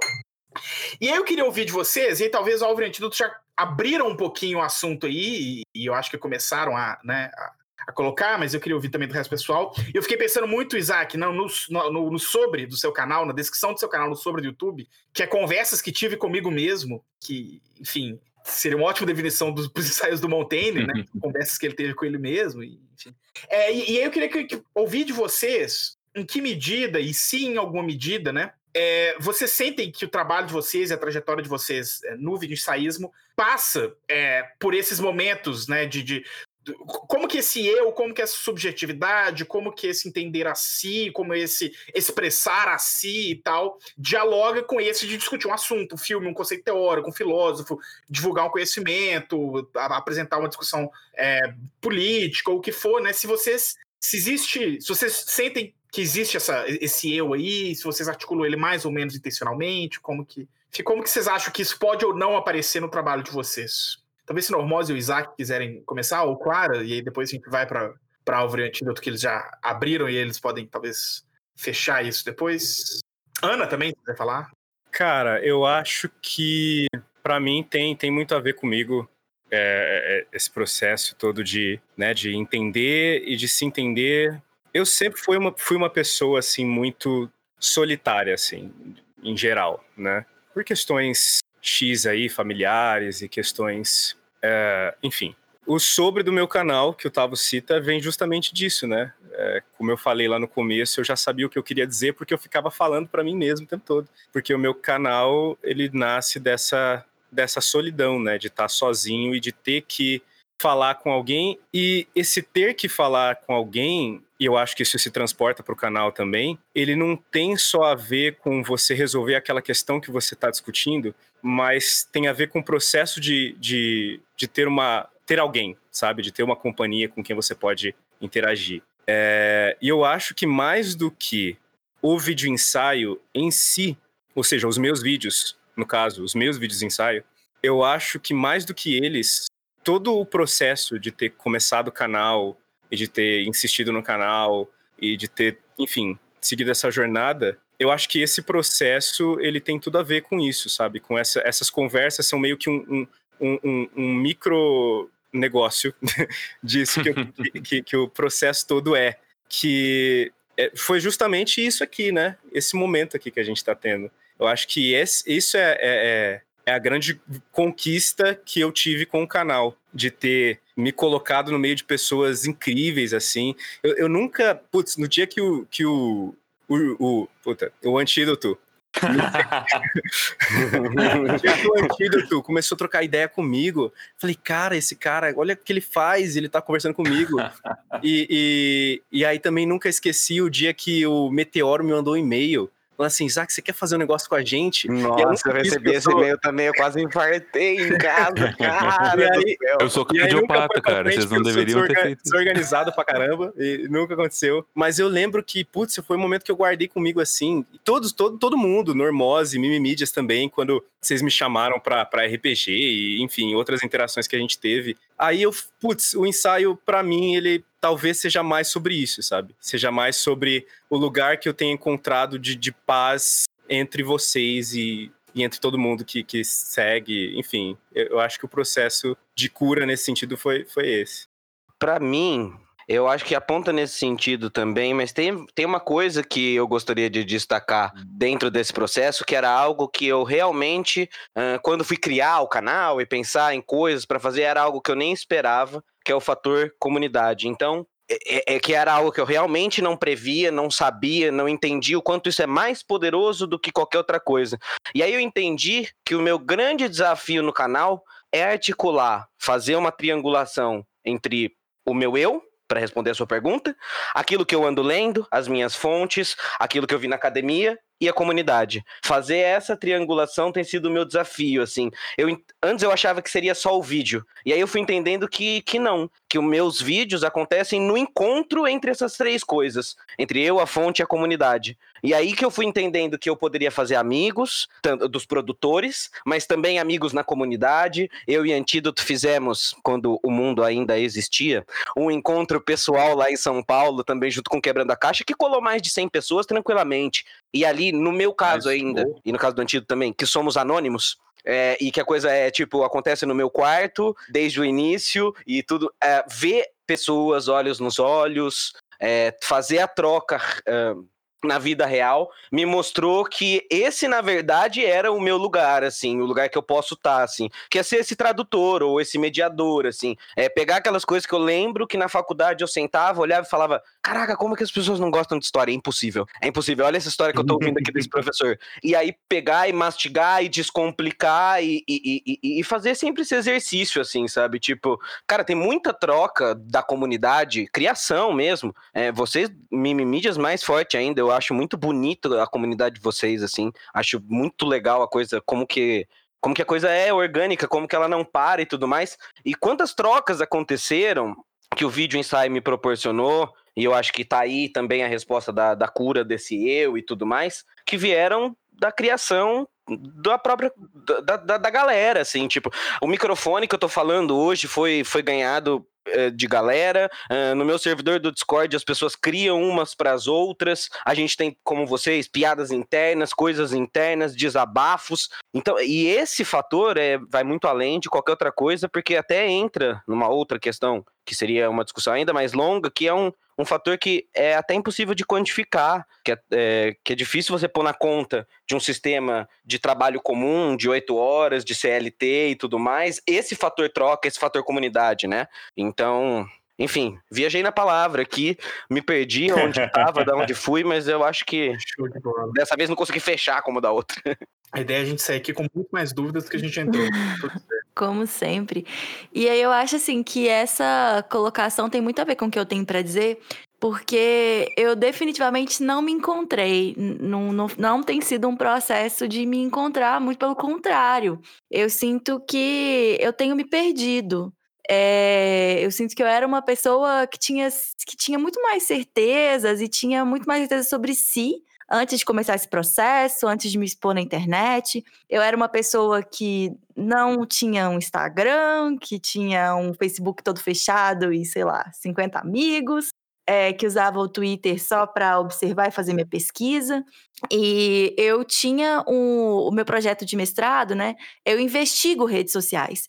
E aí eu me senti uma grande farsa, porque eu pensava assim, gente, como que da minha geração eu sou a pessoa que eu conheço que menos tá presente nesses lugares e eu acho que eu posso falar sobre isso, sabe? Que, que pessoa que é essa? Que, por quê? E aí, então, assim, eu começo a explorar essas, essas coisas lá em 2018, né? a gente começa a me em 2017, mas ainda assim eu ainda tinha muito medo é, de usar rede social, e aí em 2018 que eu entendo assim, não, então, se a gente tá, a gente tá, bora lá, bora fazer o Instagram, bora colocar a cara no mundo. E, mas assim, nesse processo todo, eu sinto que eu já testei várias claras, sabe? Eu tenho testado muito, eu tenho é, ensaiado muito. E muitas dúvidas, muitas questões e muitas coisas que nem passavam pela minha cabeça, coisas que eu tinha como certas, agora eu tenho dúvidas a respeito de mim, de quem eu sou, de onde eu, de onde eu tô indo, para onde eu tô indo, por que que eu tô indo.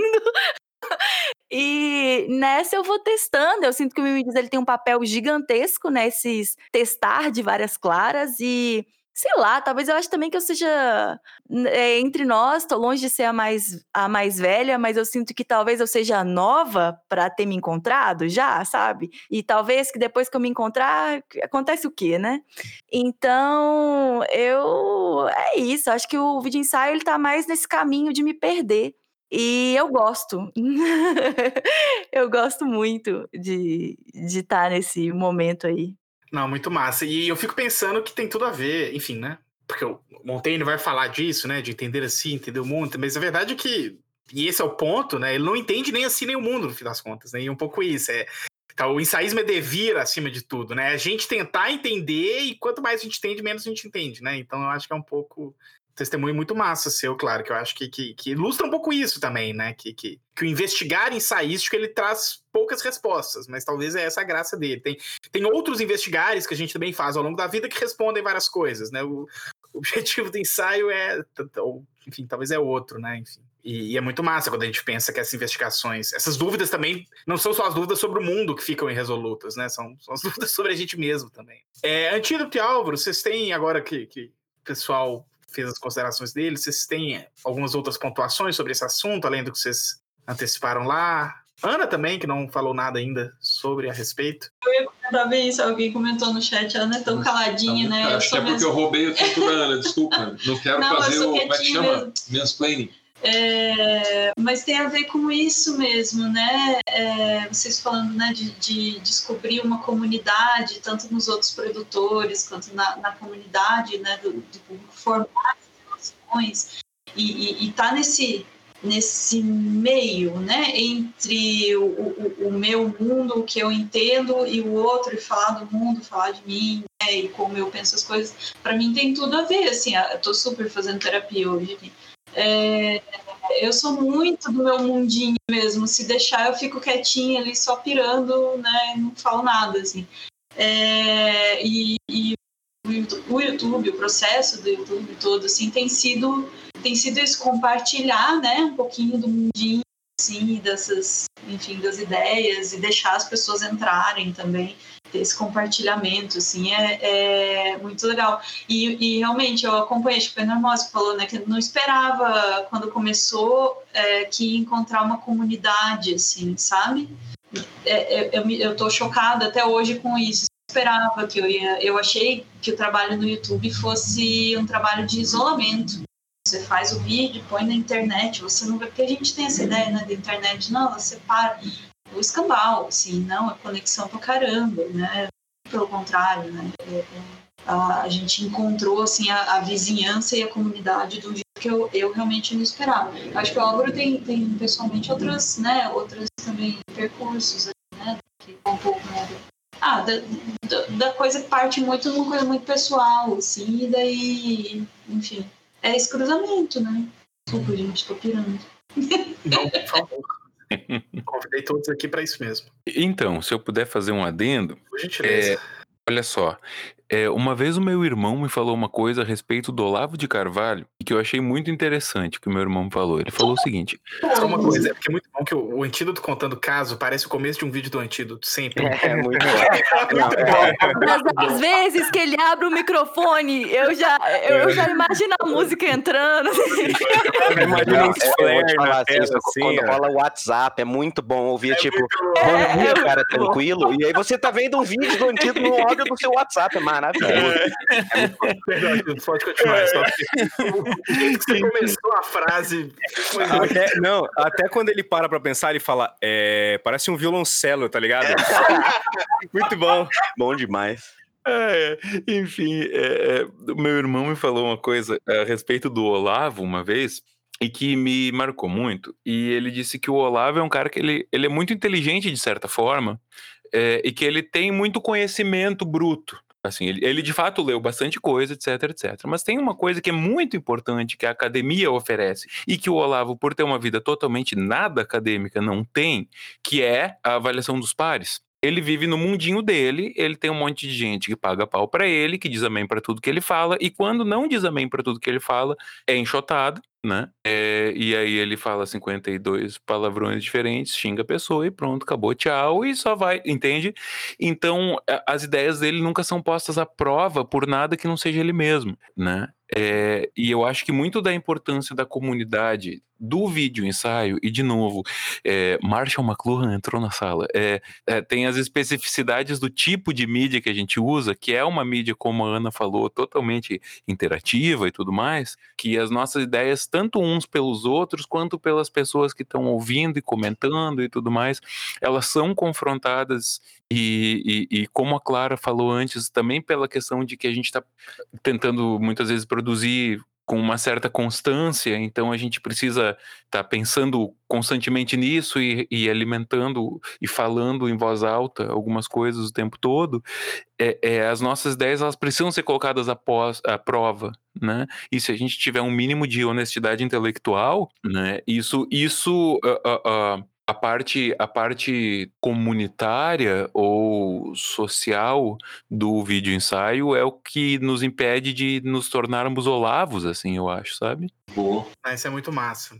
Porque eu fico pensando, tem, tem uma discussão que a gente teve bastante na matéria a partir do vídeo da Clara sobre o problema do vídeo ensaio, né? E talvez depois a gente vai mergulhar um pouquinho mais sobre isso. É, mas porque a ideia de verdade, de autoridade, de, acho que nem de verdade, mas de autoridade no vídeo ensaio é algo complicado, né? E talvez mais do que no ensaio, na tradição ensaística de um modo geral, assim, que diz muito respeito à internet, né? De que internet, se você falar com convicção bastante, sempre vai ter alguém que vai acreditar em qualquer coisa que você falar. E, e na verdade, quanto mais absurdo, a tendência é mais pessoas acreditarem e tal. Então, é, e, e, mas é interessante, e eu não tinha pensado nisso, e eu acho que, que, que, que que essa é uma das perguntas, eu, numa das últimas aulas eu fiz várias perguntas para a turma que eu não tinha resposta e que eu não achava que eles teriam. E eu acho que são perguntas meio sem respostas. Mas uma delas era um pouco esse, assim, né? O que, que me impede de fazer um vídeo ensaio com todo, né? E tem todo. Eu lembro que o pessoal aí no, no chat perguntou: ah, mas quem que inventou o termo vídeo ensaio? Tem toda uma bagagem, uma carga, uma, uma herança teórica sobre o que, que é. a gente pode fazer um vídeo ensaio fechadinho, assim, que é inegavelmente um vídeo ensaio negando o Holocausto. Uhum. Eu posso e ele não deixará de ser um vídeo ensaio. Porque eu posso, eu, eu, posso fazer, inclusive, na forma de dúvida. Eu posso jogar incertezas e ser muito pouco taxativo e ainda assim ser um documentário que questiona a atualidade do Holocausto, né, por exemplo. E que não tem nada intrínseco no gênero, no formato vídeo ensaio, uhum. que o blinda disso. De uma forma que, por exemplo, em alguma medida, outros gêneros, como os gêneros acadêmicos, como o jornalismo, com todas as imperfeições, com todas as estruturas de poder e tal, tem algumas salvaguardas a mais, né?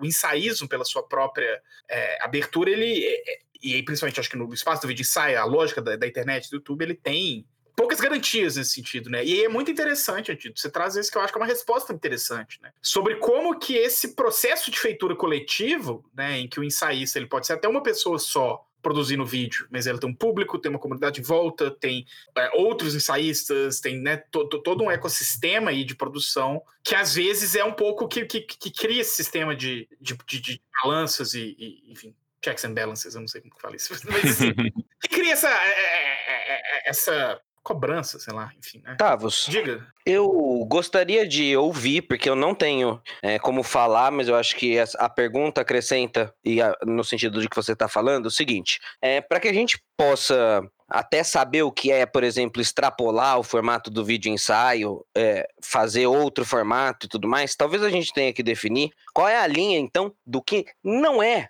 vídeo ensaio. É, quando você, por exemplo, adiciona porque, por exemplo, a gente poderia dizer que seriam só vídeos. Tá, mas o Mimimídias, ele é vídeos, é, colagens, mas também tem vocês. Então não é esse o fator. Aí a gente ficaria perseguindo uh, esse limite, certo? E eu acho que porque, é, porque, por exemplo, nesse sentido que você estava falando, por isso que eu decidi fazer essa pergunta, é, o Brasil Paralelo e o que ele produz é muito parecido com um vídeo ensaio. No sentido de que ele é um documentário de vídeo colagem. Às vezes tem uns especialistas ali para produzir negacionismo, revisionismo histórico, e aí todos os problemas de falta de fonte tudo mais, mas como você disse, isso não está intrínseco ao gênero. Tanto, ao invés de def tentarmos definir o que é, é, eu queria ouvir da galera o que não é, o que é aquilo que não está, ou quando que faz essa virada, por exemplo, vocês que são mix, se vocês abandonam colocar clips, vira vlog, é, entendeu? Quais são as bordas disso aí que a gente está conversando?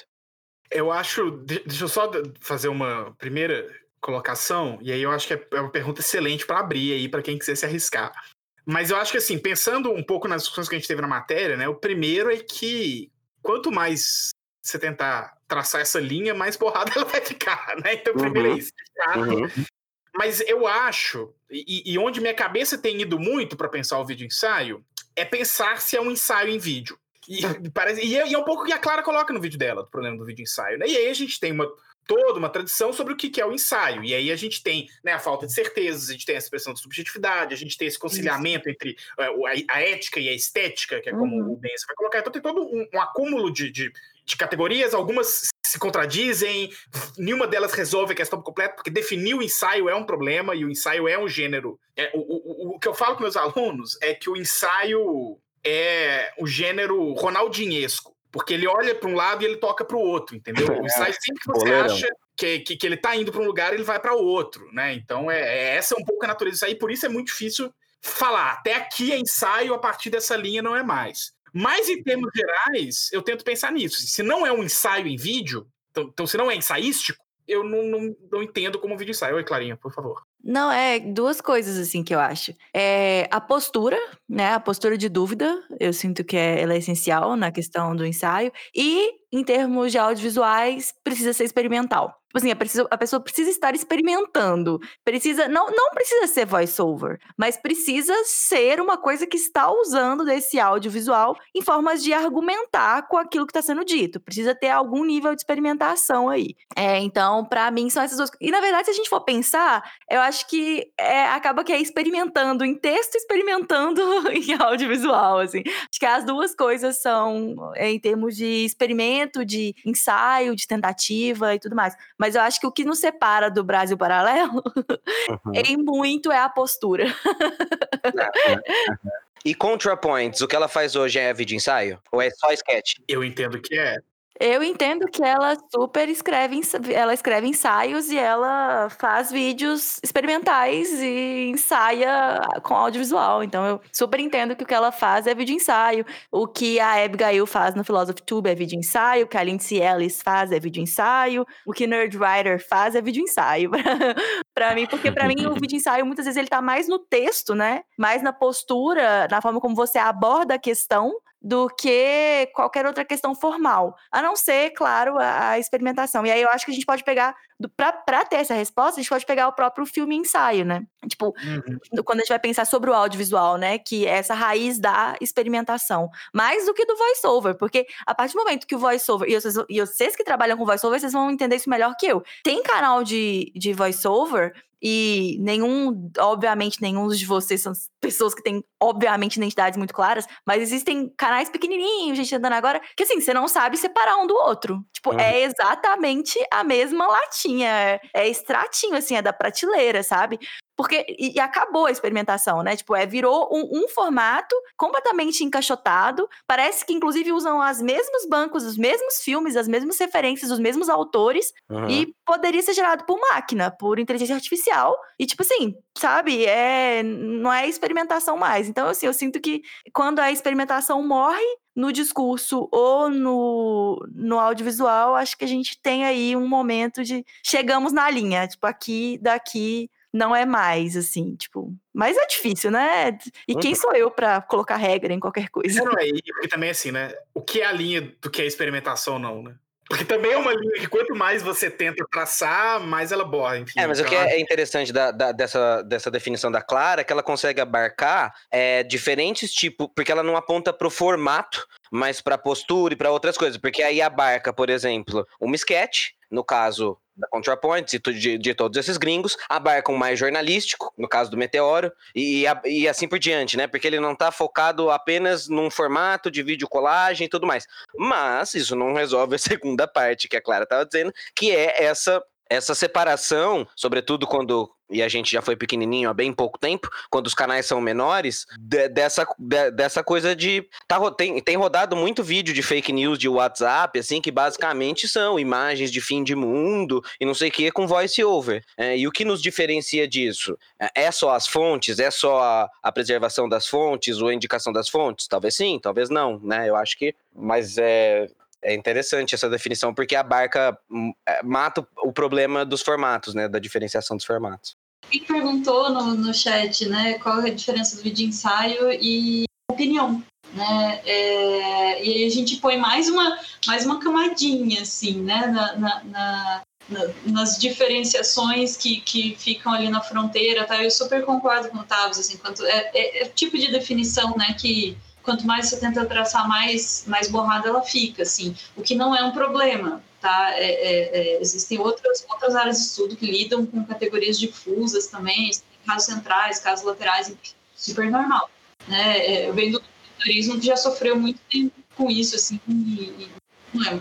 É, mas enfim, a, a, a, diferença talvez, né? E tinha me perguntando também, será que tem vídeo ensaio de direita, né? Será que tem, né, tentando imaginar isso. É, poderia, pode, pode ser até que tenha, tá? Não vou pretender ter uma enfim, conhecimento da área toda. É, mas num vídeo que circula no Zap com imagens, né, e daí um boss falando sobre né, coisas terríveis, a, a, é o que a Clara falou, é a postura, né, é como esse discurso se põe para o interlocutor. Eu me ponho com uma dúvida, eu me uhum. ponho como uma, né, um, um, citar uma reflexão, eu me ponho como sujeito que, que é dono do poder sobre essa informação, do, do saber, eu me imponho para o sujeito. É, então, tem, tem posturas e posturas aí, nem sempre, uhum. né? Esse, esse vídeo que tem esse mesmo formato técnico né, da voz e, e, pode até ter uma experimentação e tal, mas não tem a postura, olha lá, mais um negocinho, né? Que... Punk rock é atitude. Se eu puder acrescentar é, é, na, na, fala da Ana, lembrando do que o Normose disse, né? Que o Normose levantou ali a questão: o que, que não define vídeo ensaio, então? Eu acho que a primeira coisa que eu consigo pensar para responder isso, Normose, é não define vídeo ensaio o uso da locução em off com imagem aleatória por cima e uma trilha sonora tocando perfeito, no fundo. Perfeito, perfeito for assim, aí danou-se. Aí o Fantástico está fazendo vídeo ensaio, o Jornal Nacional está vídeo ensaio, o vídeo dos Patriotas no Zap lá também está fazendo vídeo ensaio e, e aquela fronteira que o Tavo está buscando e que nos alerta com, com muita consciência. É, é uma fronteira que se borra na medida em que, em que ela é buscada, quer dizer, o ato de você observar para aquilo já torna o objeto um pouco diferente, né? Aí essa fronteira está completamente diluída e, e danou-se, tudo, tudo, tudo virou tudo vídeo ensaio. Né? Então, assim, isso não serve mais nada. Né? precisa ser necessariamente a, a, a, cobertura de imagem em cima de uma locução em off o tempo inteiro para ser com uma determinada trilha sonora de determinado gênero específico musical para configurar vídeo ensaio. Não precisa ser isso. É, porque se for isso, já não tem experimentação, que a Clara está colocando ali como fundamento. Né? Então, não, não é isso que define. E isso é importante dizer, porque na, à primeira vista, é, é, entende? Uma, uma, identificação superficial se daria através desses elementos, mas ela é totalmente ineficiente, se não perigosa. Se não perigosa. É isso que eu queria dizer só, valeu. Porque senão eu me estendo, senão eu me estendo. Ô, Álvaro, ouve só, é, eu vi hoje um vídeo chamado, alguma coisa tipo como Devolvam Nossa Bandeira, alguma coisa assim o nome do vídeo. Que é um vídeo com aquela, aquela estética bolsonarista, assim, sabe? Acho que, acho que eu sei qual vídeo é até. Criticando mano. o Bolsonaro. Eles falam assim, ele não é um patriota. Patriotas? Vocês exato, exato, exato. Perfeito. Exato. E ele. Eu confesso que quando eu vi ele pela primeira vez, eu falei, cara, será que isso é um antídoto que fez, chamou outra pessoa? Porque, porque eu achei muito, tipo, um pouco na vibe dos vídeos que você tá fazendo do TikTok. Eu falei, será que ele tipo, chamou outra pessoa só pra disfarçar e lançou assim? Eu fiquei, eu, eu considerei por um segundo, mas não, mas ele teria mandado no grupo, então, ele teria comentado. E, assim, e, olha que a, então, a primeira vez que começaram, que eu fui ameaçado por bolsonaristas, foi por um vídeo que, que não foi publicado no Antídoto, foi publicado no Normose. Você lembra, Normose, aquele vídeo que, que eu falava sobre o Bolsonaro? lembro, lembro, lembro bem. Aquele vídeo me, me gerou ameaça de morte, cara. Mil perdões aí. é real, é real mesmo comecei a receber ameaças anônimas e tal. Enfim, é, é, mas eu acho muito legal isso que o Álvaro falou, que, que, que, que, que, que é claro, se a gente, se a gente estabelece uma, uma, uns três ou quatro pontos comuns, aí a gente começa a colocar isso. O, o Fantástico está fazendo vídeo ensaio, então, né? E eu acho que não, assim, eu falei, eu falei brincando, mas é, é aquela coisa de punk rock e atitude. É, é, é, claro, tem uma versão caricata disso, mas tem alguma coisa de verdade nisso também, assim, eu acho, né? É, se você está fazendo um, um vídeo, independente de se ele tem voz voiceover ou não, se ele tem imagens por cima ou não, se ele tem um lo-fi tocando no fundo. É, é, se você está fazendo um vídeo com uma ideia fechada e com uma estética repetitiva, é, é, é, ele tem um, um ethos completamente diferente do que a gente se propõe a fazer, né? Não, Sim. total. Com certeza. Falando disso de formato, de voiceover e tal, eu sou uma pessoa que transicionou de uma coisa para outra, né?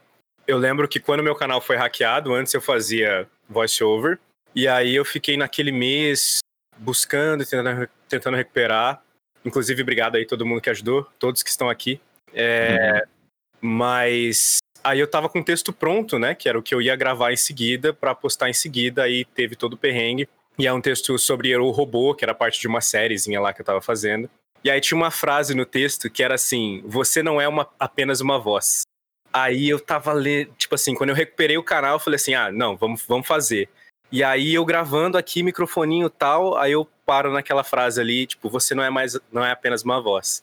Aí eu falei, mano, calma, eu vou filmar isso. Eu preciso filmar eu falando essa, essa, essa frase, me filmar falando essa frase, por uma questão que eu acho que vai ser da hora, e por outra questão que eu quero experimentar outras coisas, né? E aí, quando eu postei o vídeo que eu aparecia, eu lembro que teve vários comentários, eu até falei isso com a Clara e com o Léo no podcast que eu participei antes, que teve vários comentários falando, cara, eu achei que você fosse branco. Aí na hora que eu li esse comentário, eu falei, putz, eu nunca mais posso deixar de aparecer aqui. Uhum. E aí, meio que no meu canal, o que define e o que tem definido o que eu quero dizer também sou eu, sabe? É parte do, dessa conversa que eu tô tendo- tentando ter com as pessoas.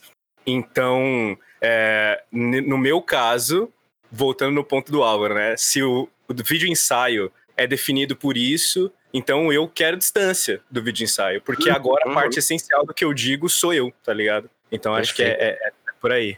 É, eu, eu pontuei isso, Isaac. Eu, eu não acho que alguém aqui defina vídeo ensaio através disso. Eu, eu, eu, eu, eu- eu não Sim. acho que ninguém aqui tem essa compreensão. Mas acho que alguém que tá, alguma das, das, das pessoas podem estar vendo, a gente pode, entendeu? Identificar o gênero através desses elementos mais superficiais, assim. E isso, isso é um erro, porque aí põe para fora quem tá dentro e põe para dentro quem tá fora.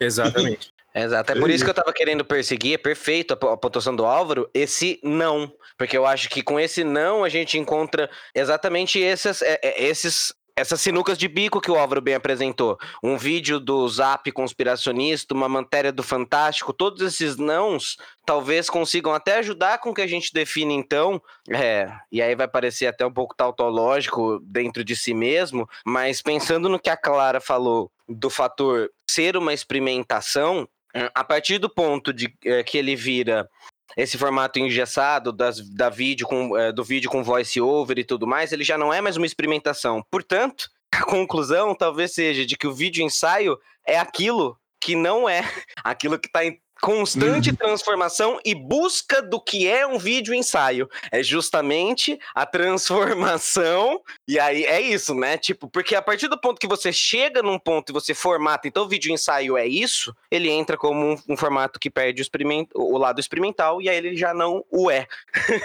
então é porque não o é. Normose chegou na mesma conclusão que o Lukács chegou em 21, numa carta pro Léo Popper. Não, em 17, numa carta pro Léo Popper, que é um texto que a gente leu na disciplina, que é uma carta que ele tenta entender o ensaio. E aí uma das coisas que ele fala é que o ensaio no século XX, e ele tava, o século XX estava começando ali, né? Para poder ser alguma coisa, precisaria, antes de qualquer coisa, sempre se preocupar com definir o próprio ensaio, né? E que era uma tarefa urgente para o ensaísmo tentar ensaiar o próprio ensaio, né? Então, enfim. Eu acho que isso vem daquela grandes velha história. né?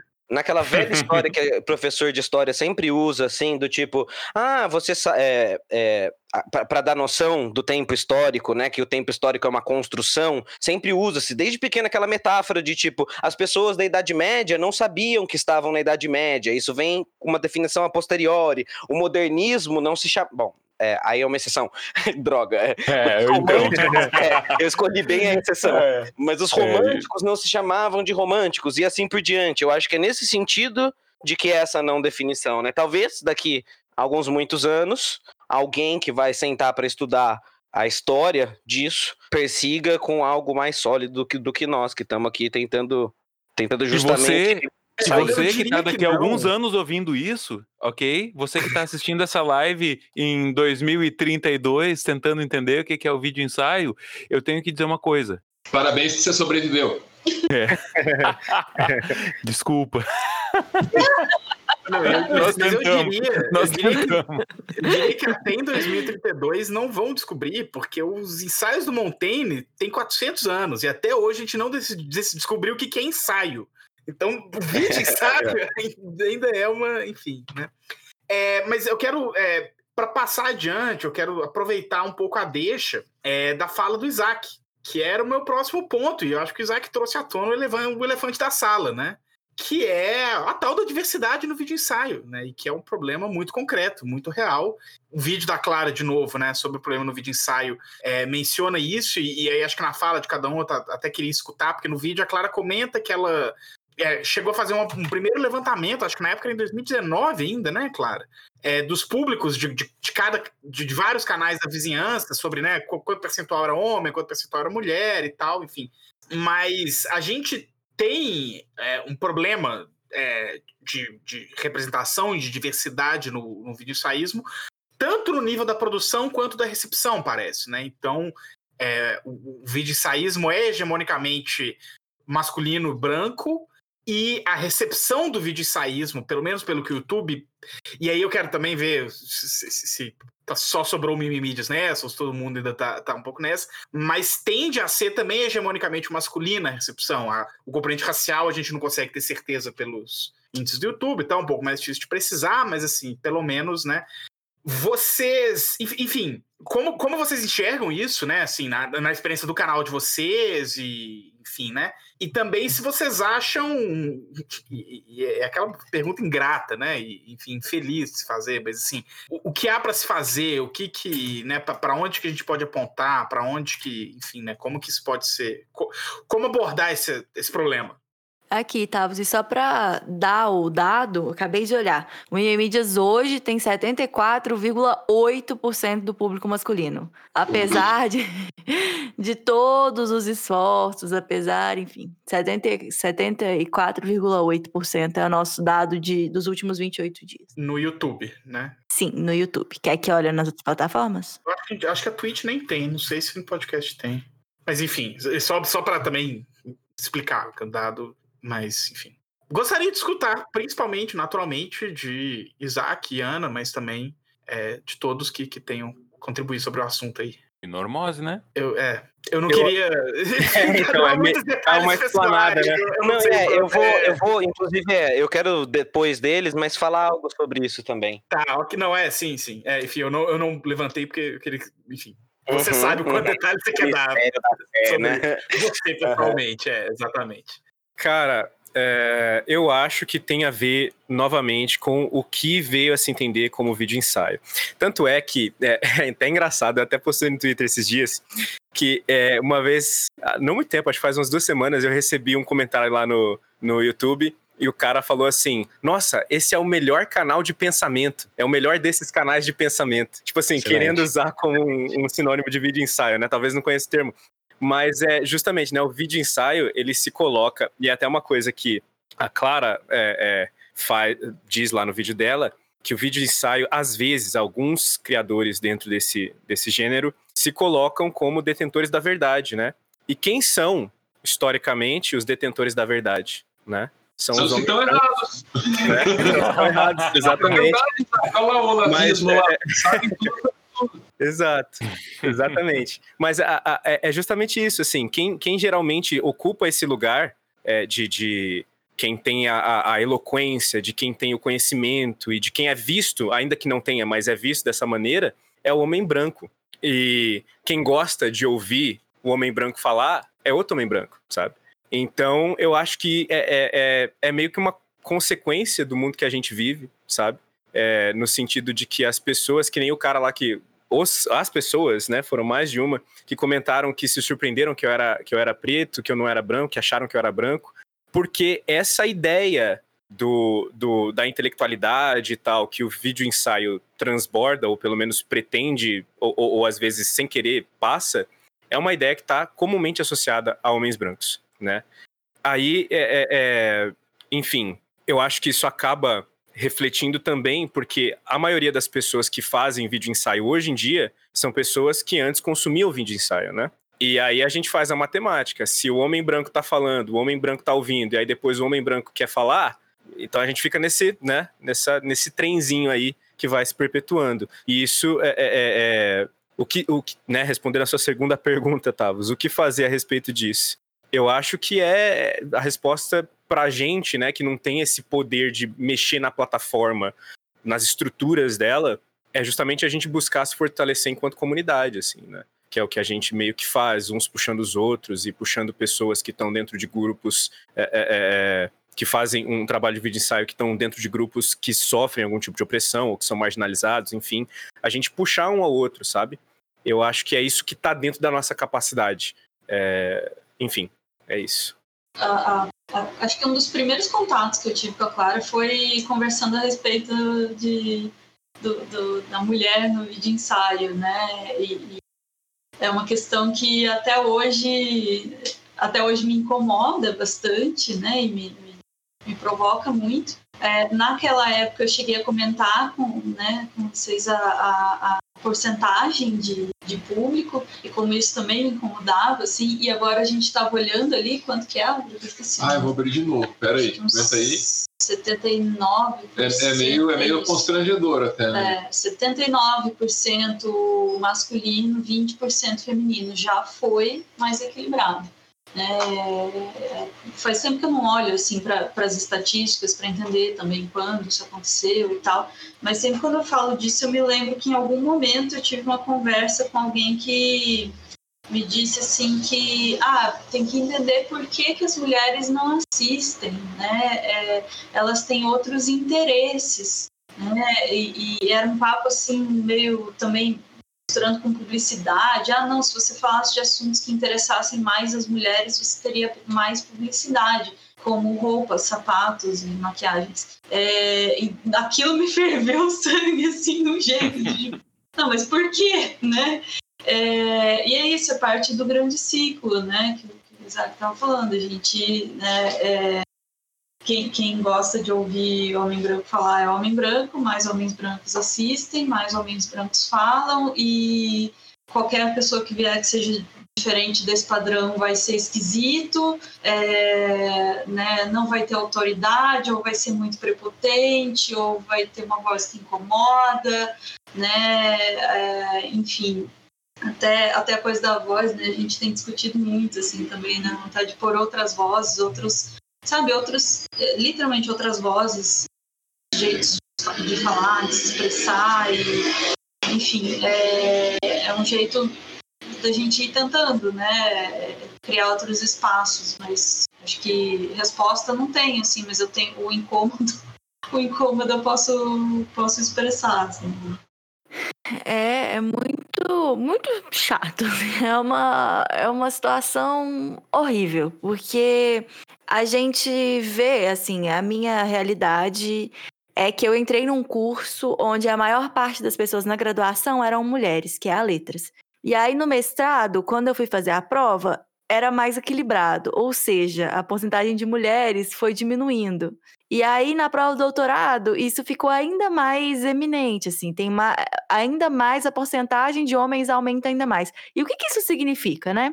Significa que menos mulheres estão seguindo a carreira acadêmica, mais mulheres estão ficando para trás, assim, a ponto de que essa porcentagem de homens que era mínima na graduação, ela é absolutamente significativa em muitas das salas da pós-graduação. E, e aí o que acontece? Quando a gente vai fazer um projeto de divulgar conhecimento, o que, que a gente espera? A gente espera que esse conhecimento chegue em pessoas que não tradicionalmente têm esse acesso. E aí, você vai divulgar as coisas que você está aprendendo na sua pós-graduação, e aí quem vai ouvir é homem.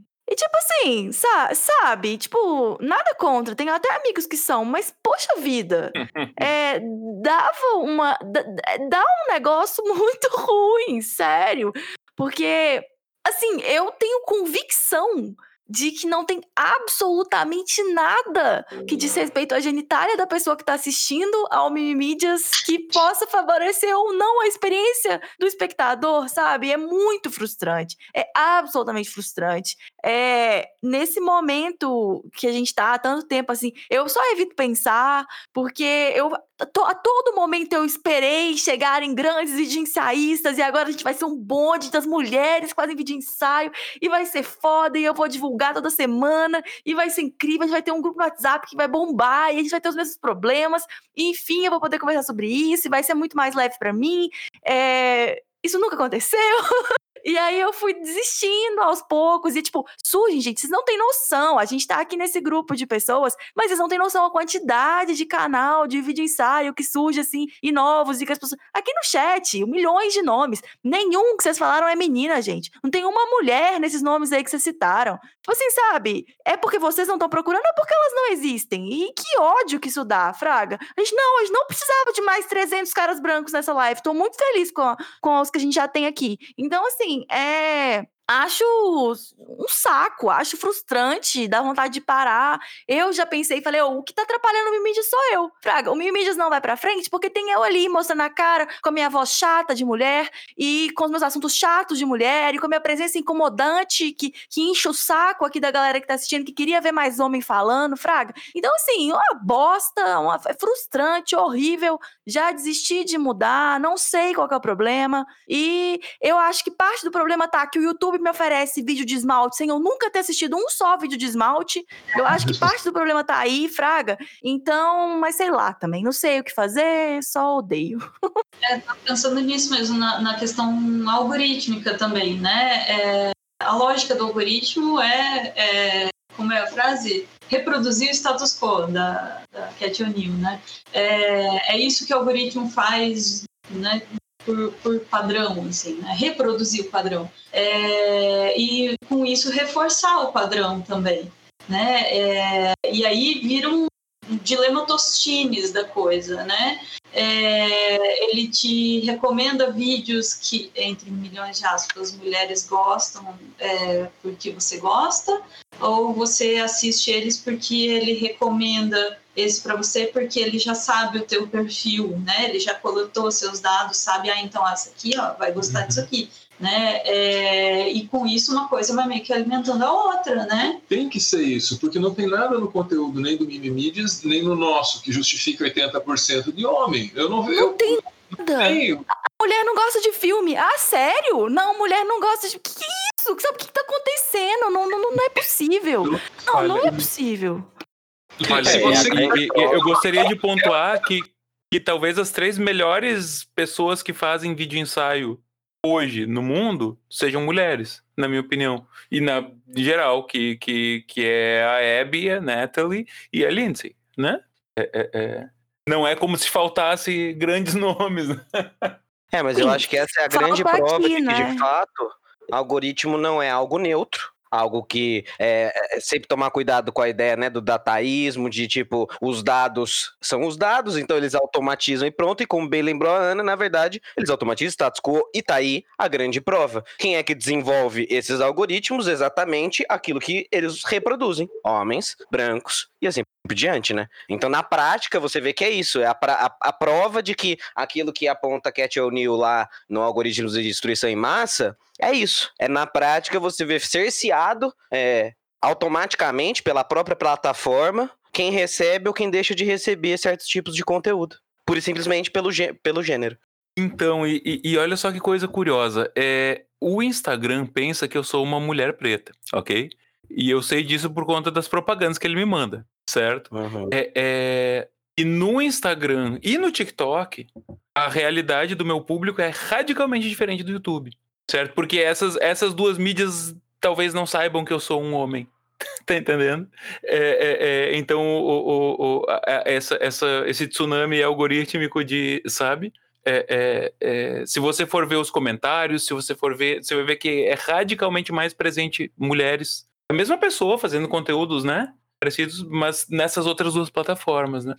É, agora eu queria perguntar também: o que vocês acham que a gente pode fazer a respeito disso, né? A gente que, que, que, que- é homem, a gente que é branco, né? É, porque isso é, é é uma Bom, é uma coisa que, que a gente também entende que isso é um problema, obviamente de uma forma diferente, mas a gente entende que isso é um problema e, e, e- que não acho que é a gente que, que seja as pessoas mais capazes de propor soluções para isso, sabe? Ô, gente, é, eu queria falar uma coisa. Sério, eu, eu não, não falo desse assunto. Falei na época, no Twitter, arrependi, deu ruim, mas eu vou falar, sabe? Porque se é pra falar então de propostas, então vamos falar de propostas. Uma coisa que a gente tem que fazer, se a gente quer que o nosso público seja mais diverso, é fazer desse ambiente do vídeo ensaio um ambiente menos hostil às mulheres. E aí, então, assim, o que, que não ajuda? Vídeos e fotos sexualizando a namorada. Isso não ajuda a fazer o, ambiente menos hostil. E isso é ofensivo, porque se você tem, de um lado, pessoas que estão lutando para fazer esse ambiente ser um ambiente mais agradável às mulheres, se você tem um cara que fica postando vídeos sexualizando a namorada, a gente começa a criar um ambiente mais hostil às mulheres. Então, assim, é, por isso é sério, por isso incomoda, por isso tem que puxar a orelha sim, e por isso eu não me arrependo, na real, de ter puxado a orelha. Porque, sério, não tem nada que te reduz mais intelectualmente do que se ver objetificada pela pessoa que você admira e pela pessoa que tá te propondo discussões. Nada te reduz tanto, sabe? Então, assim, eu sei porque dói em mim enquanto público. Não só enquanto colega, mas enquanto público. Então, assim, é, eu sinto que isso é muito importante. E com pessoas negras também com pessoas negras também. Então, assim, as pautas raciais, a gente não tem que entender como se a gente não pudesse falar dessas pautas. Ou seja, como se elas não nos dissessem, nos dissessem respeito. Racismo é um problema nosso. A gente tem que resolver. Nós, o problema é nosso. Então, assim, é, eu sinto que assumir as coisas pra gente e pensar, sabe? O que eu tô fazendo? Eu tô contribuindo pra minha comunidade ser hostil às mulheres e objetificar as mulheres? Ou eu tô contribuindo para que esse espaço seja mais diverso e acolhedor? E se uma mulher te falar que você tá contribuindo para que ele seja mais hostil às mulheres, e se é uma pessoa pela qual você tem um mínimo de respeito, é bom pensar sobre suas atitudes. Então, assim, é, tô desabafando sim, porque é uma coisa que aconteceu na comunidade que me magoou, que me machucou, que eu acho horrível. É, e eu acho que é por aí que a gente tem que pensar, e eu acho que é por aí que tem que ser a postura. E desculpa ter falado disso. Eu posso emendar uma coisa aqui? Qualquer coisa foi a Clara que começou. É...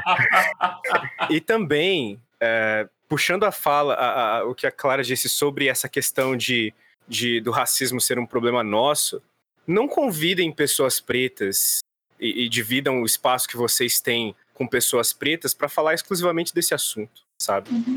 Eu não sou a pessoa mais capacitada do mundo para falar de racismo. Eu não estudei, tem gente que estudou, tem gente que uhum. branca que estudou isso mais do que eu, sabe? Eu sei sobre outras coisas, sei sobre um monte de coisa, tá lá no meu canal, vê meus vídeos lá e vê o que, que eu sei falar, entendeu? É, é, é, a gente tirar esse, esse, essa, essa ideia de que é uma migalha que a gente está dando, sabe, para as pessoas. Ah, vamos falar de feminismo, então vamos chamar uma mulher. E aí, em nenhum outro contexto a gente chama uma mulher. Ah, vamos falar de racismo e a gente chama uma pessoa preta. Mas em nenhum outro contexto a gente chamaria aquela pessoa preta para participar de nada. Então, assim, muito obrigado.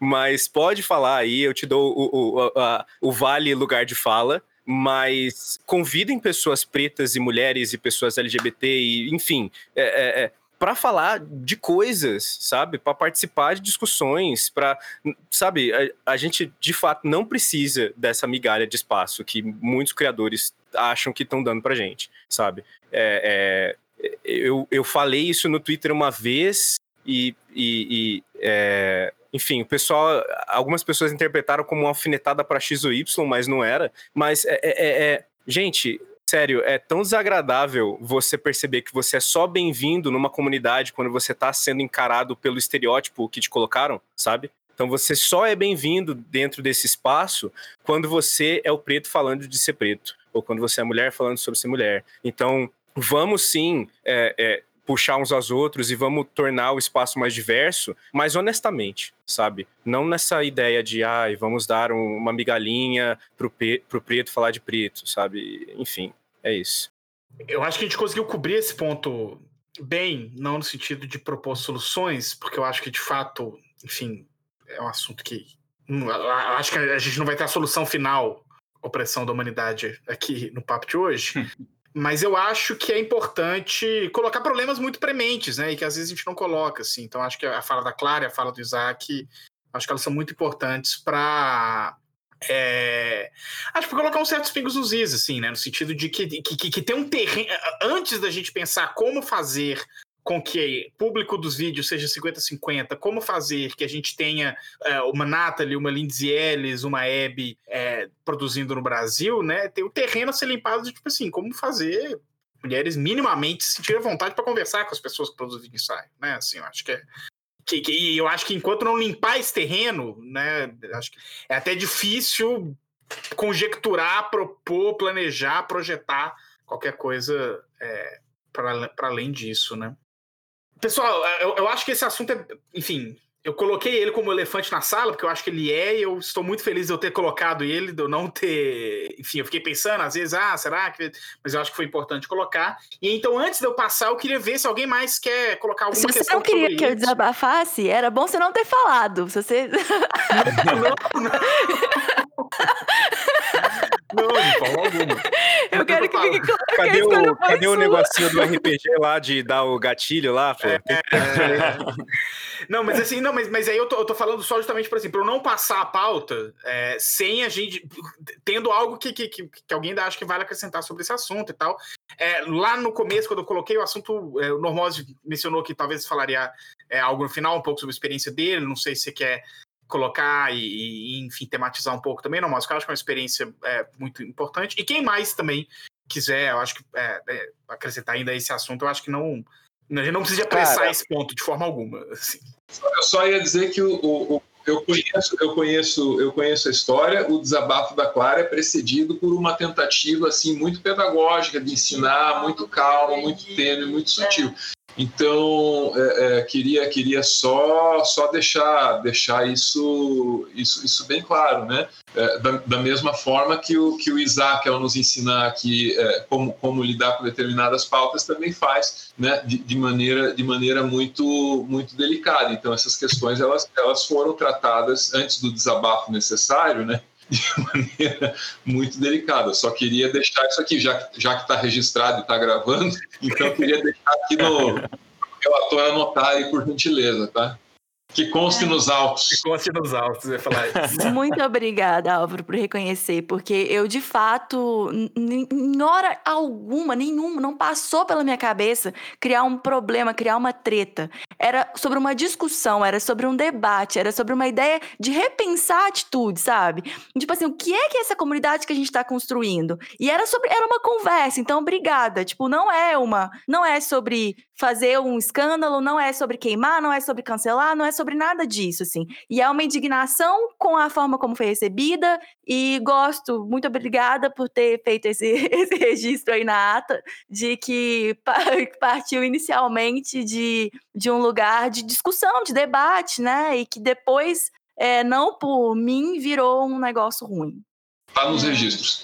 essa, essa coisa de, de como a gente se comporta em público, né, também tem muito a ver, tem, né, cria, cria né, o espaço para que as pessoas comportem da mesma maneira, né, isso vale para a gente, como a gente expõe, como a gente trata uns aos outros, É, vale também para cada um de, de, de nós quando está assistindo, para quem está assistindo agora também. Eu, eu gerencio as caixas de comentário é, é, das nossas lives, eu sei muito bem qual é a diferença dos comentários de quando a gente tem uma convidada mulher, quando a gente tem, tem convidado homem, quando é homem negro, quando é homem branco. Eu, eu, eu, eu vejo isso com, com, né, todo dia. Eu modero essa É. caixa de comentários, os comentários que estão sendo feitos. É, e, e esse espaço está sendo frequentado por todo mundo que está se sentindo mais ou menos incluído naquela caixa de comentários. É, também cabe a gente, a gente enquanto moderador e cabe a gente enquanto público também aqui, criar é, o espaço para que as pessoas se sintam à vontade aqui, já para é existir. o, ali, aqui já é né? o meu desabafo. Ah, mas daí vocês apagam o comentário? Apago, Apago. apago sim.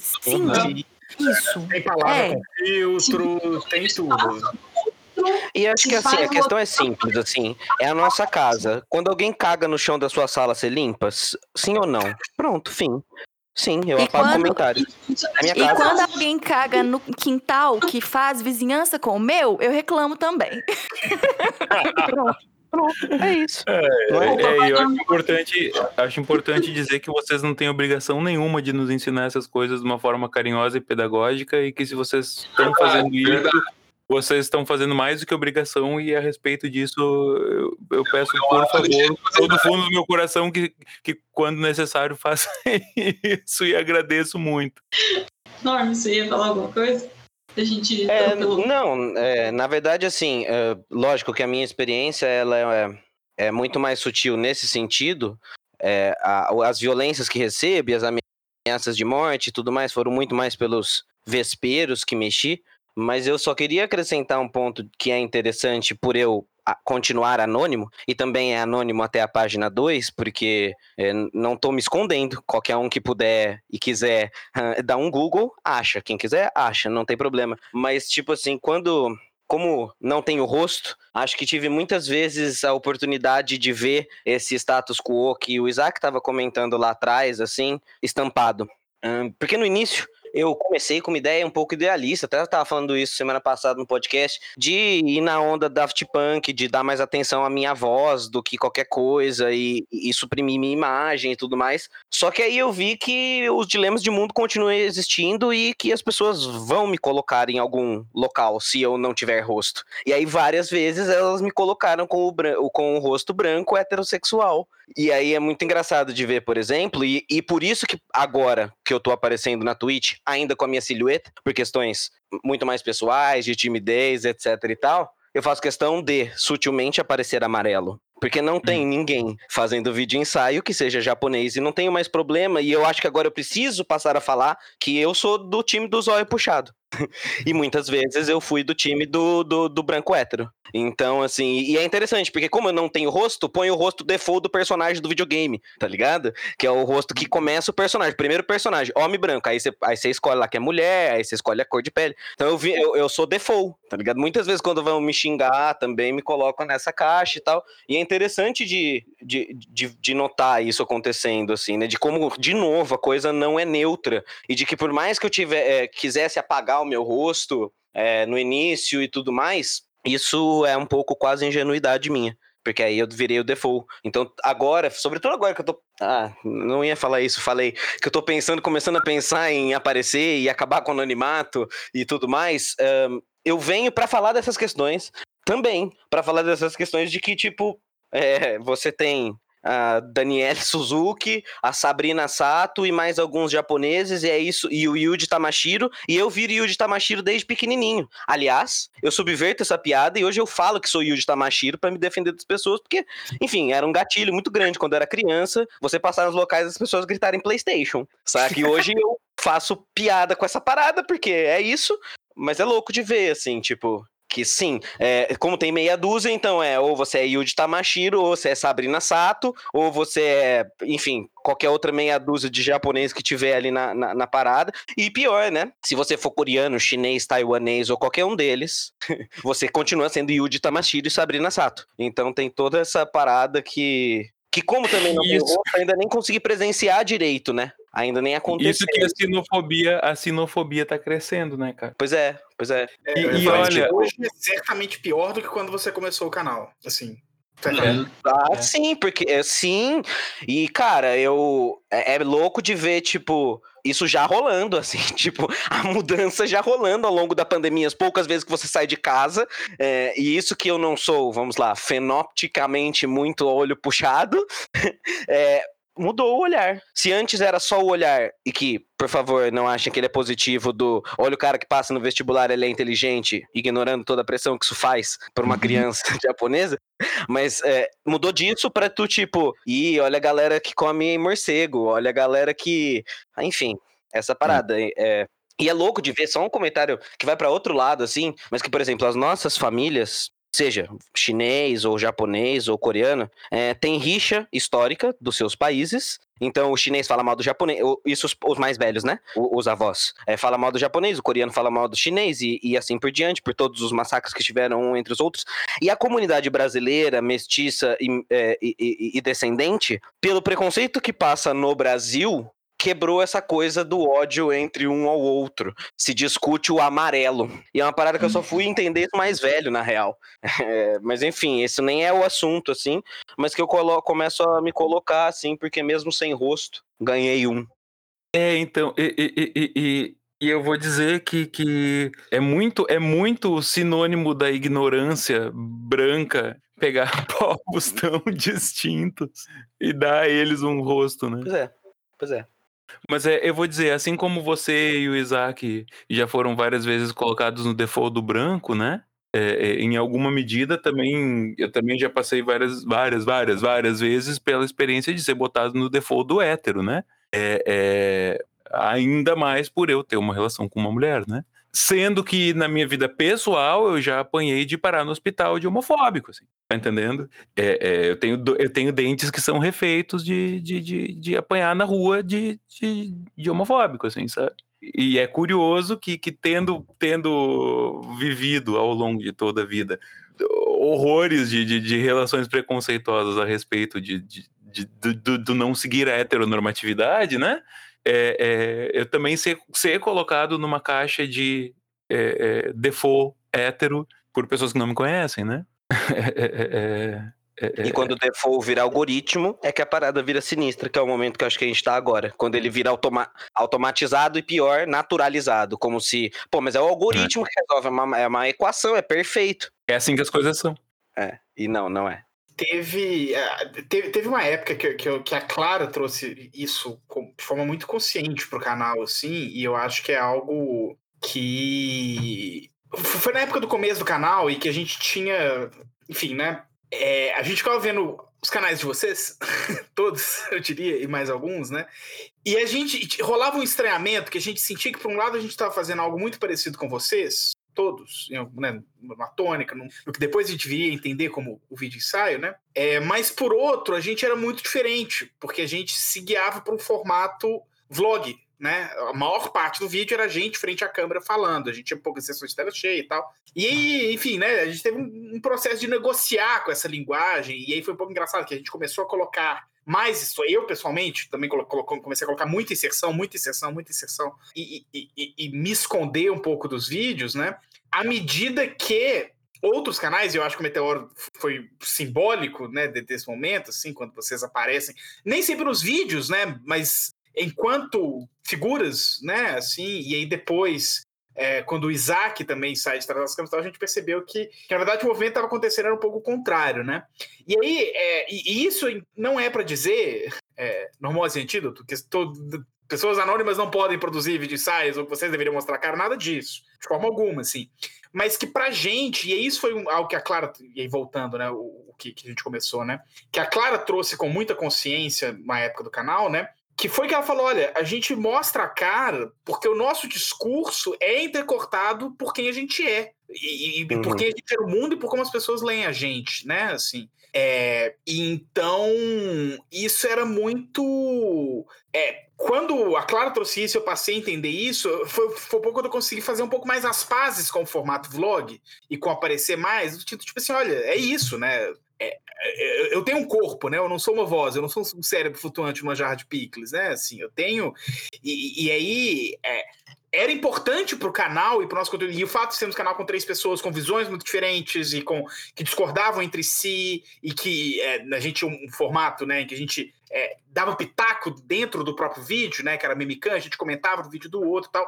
E aí, como a gente era, éramos três vozes muito marcadas, era muito importante que essas vozes tivessem um corpo, tivesse uma cara, uma uhum. raça, um gênero, né, assim, porque senão essas vozes não eram vozes, elas, elas ou elas só eram vozes, né? Então isso foi. E, de novo, não dizendo que as pessoas que são anônimas, né, ou que não mostram, deveriam mostrar a cara, mas como que. Porque pra gente, é, talvez tenha sido muito importante, assim, né? Pra, pra gente. É, é isso também, não, não, não ter. É, enfim, obviamente, né, é, é uma, uma isso, né, o, o, o, colocar o corpo à, à vista, assim, também, né? Sim, uhum. e esse esse embate também entre, tipo assim, porque tudo bem que o nosso corpo faz parte do conteúdo, mas o nosso corpo não é o conteúdo. Uhum. Então, assim, é muito, é um lugar muito difícil, gente. É, o Ju tava falando, por exemplo, é, de questões de sexualidade, por exemplo. É, e isso é uma coisa que eu nunca trouxe, ninguém do meio mídias nunca trouxe. a gente nunca debateu isso. não, não, na verdade, assim, eu já produzi conteúdo sobre, nu- nunca falei a respeito da minha própria vivência, minha própria experiência. E fico sempre assim nesse lugar, mas será que eu deveria? tipo assim, será que. é, onde é que. Sabe, onde é que tá esse limite, sabe? Onde é que é interessante, onde é que constrói, até onde, até onde isso vai, até onde isso não vai. E é muito. É um dilema, sabe? Tipo, porque a presença do vídeo ensaísta, ela é fundamental, mesmo que, tipo, a presença ela não precisa ser corpórea, ela fica na voz também, assim. Uhum. Quando você fala da experiência, quando você fala do seu irmão, quando você fala do que você estudou, de um livro que você leu, tudo isso é a presença do vídeo ensaísta e do, e do recorte. Então, assim, mas o, o vídeo ensaísta, ele não é o ensaio, né? O, o produto do vídeo ensaio é o ensaio, não é a pessoa. Então, é muito doido, assim, tipo, ter que, ter que fazer essa. Ah, tem que fazer essa, essa divisão esquisita, assim, de tipo, quão, quão eu me coloco aqui é para não deixar que o produto seja eu, sabe? Tipo, aonde é que. Sabe, até, até onde eu posso ir, até onde eu vou, até onde é interessante. É muito. É uma um, é um lugar, assim, muito ambíguo, porque na internet, muita gente. É, o produto é a pessoa, né? Isso existe muito na internet. E isso é uma das outras coisas que o vídeo ensaio não é, né? O vídeo ensaio não é. Culto da personalidade. É. É, mas sabe que é, é, ó, o anonimato tem também uma outra. Quer dizer, esse anonimato, como, como o Normose bem disse, é o anonimato até a página 2, porque não é tão difícil descobrir quem a gente é e tal, né? Mas eu vi muito isso a respeito da Laurinha Lero, que, aliás, faz vídeo ensaios muito bons, por sinal, muito bons. E que, e que, aliás, eu morro de inveja dela, porque ela faz coisas incríveis, mas enfim. E ela. Ei, é- Laurinho, adoro, adoro, sou fã também. Adoro, adoro, adoro. Ela é adoro, muito enfim. boa. E que doideira. Eu preciso, preciso voltar. No... Você tá falando dos vídeos que ela faz pra Netflix, né? Eu tava Tem- falando tem do, no do porque deu certo, mas o, o, o do Netflix também é, é- dá pra dizer que é um vídeo ensaio, vai? Eu preciso olhar com essa lente. Preciso ir atrás e olhar com essa lente. Porque eu ficaria muito feliz de chamar Laurinha Lero de vídeo ensaísta e trazê-la pra esse, pra esse lugar que a gente ocupa. Eu quero É, muito não, olhar mas ela com tem uma série que se chama Por que Deu Certo. Não sei se, se você já assistiu isso, não, mas é, não conheço. Sensacional. E são vídeo ensaios, né? Em que ela Uhum. explora coisas assim, por que, que o Fusca deu certo no Brasil? Por que, que o Carnaval deu certo no Brasil? Por que, que o chuveiro elétrico deu certo no Brasil? São sensacionais. Mas enfim, eu vi ela falando a respeito disso, e que ela, por ser anônima, embora também seja um anonimato até a página 2, né? É, ela, por ser anônima, fala sobre coisas que se ela tivesse mostrando a cara, ela não falaria. A respeito dela mesma Uhum. sabe? Tem coisas que, que, que, que- tem coisas que eu posso falar sobre mim com mais tranquilidade, sabendo que a maior parte das pessoas não sabem que sou eu que tô falando. Uhum, uhum. Sabe? E, e- e- e- e assim como, sei lá, é- é, eu andava muito de ônibus uma época da minha vida. Eu trabalhava no, no MST e tocava em tudo que era lugar do, do estado, então eu estava sempre no ônibus. E às vezes eu me sentia muito mais confortável para falar coisas muito privadas da minha vida para pessoa que estava puxando papo comigo no ônibus do que para alguém da minha família, assim sabe? É, é, é, então também, também isso que você está falando de, de, de, de- você estar presente, o, o, o indivíduo estar presente, embora esse não seja o produto que a gente está fazendo, é, é, é, é, o Normose eu, a gente também tá assim. Sabe?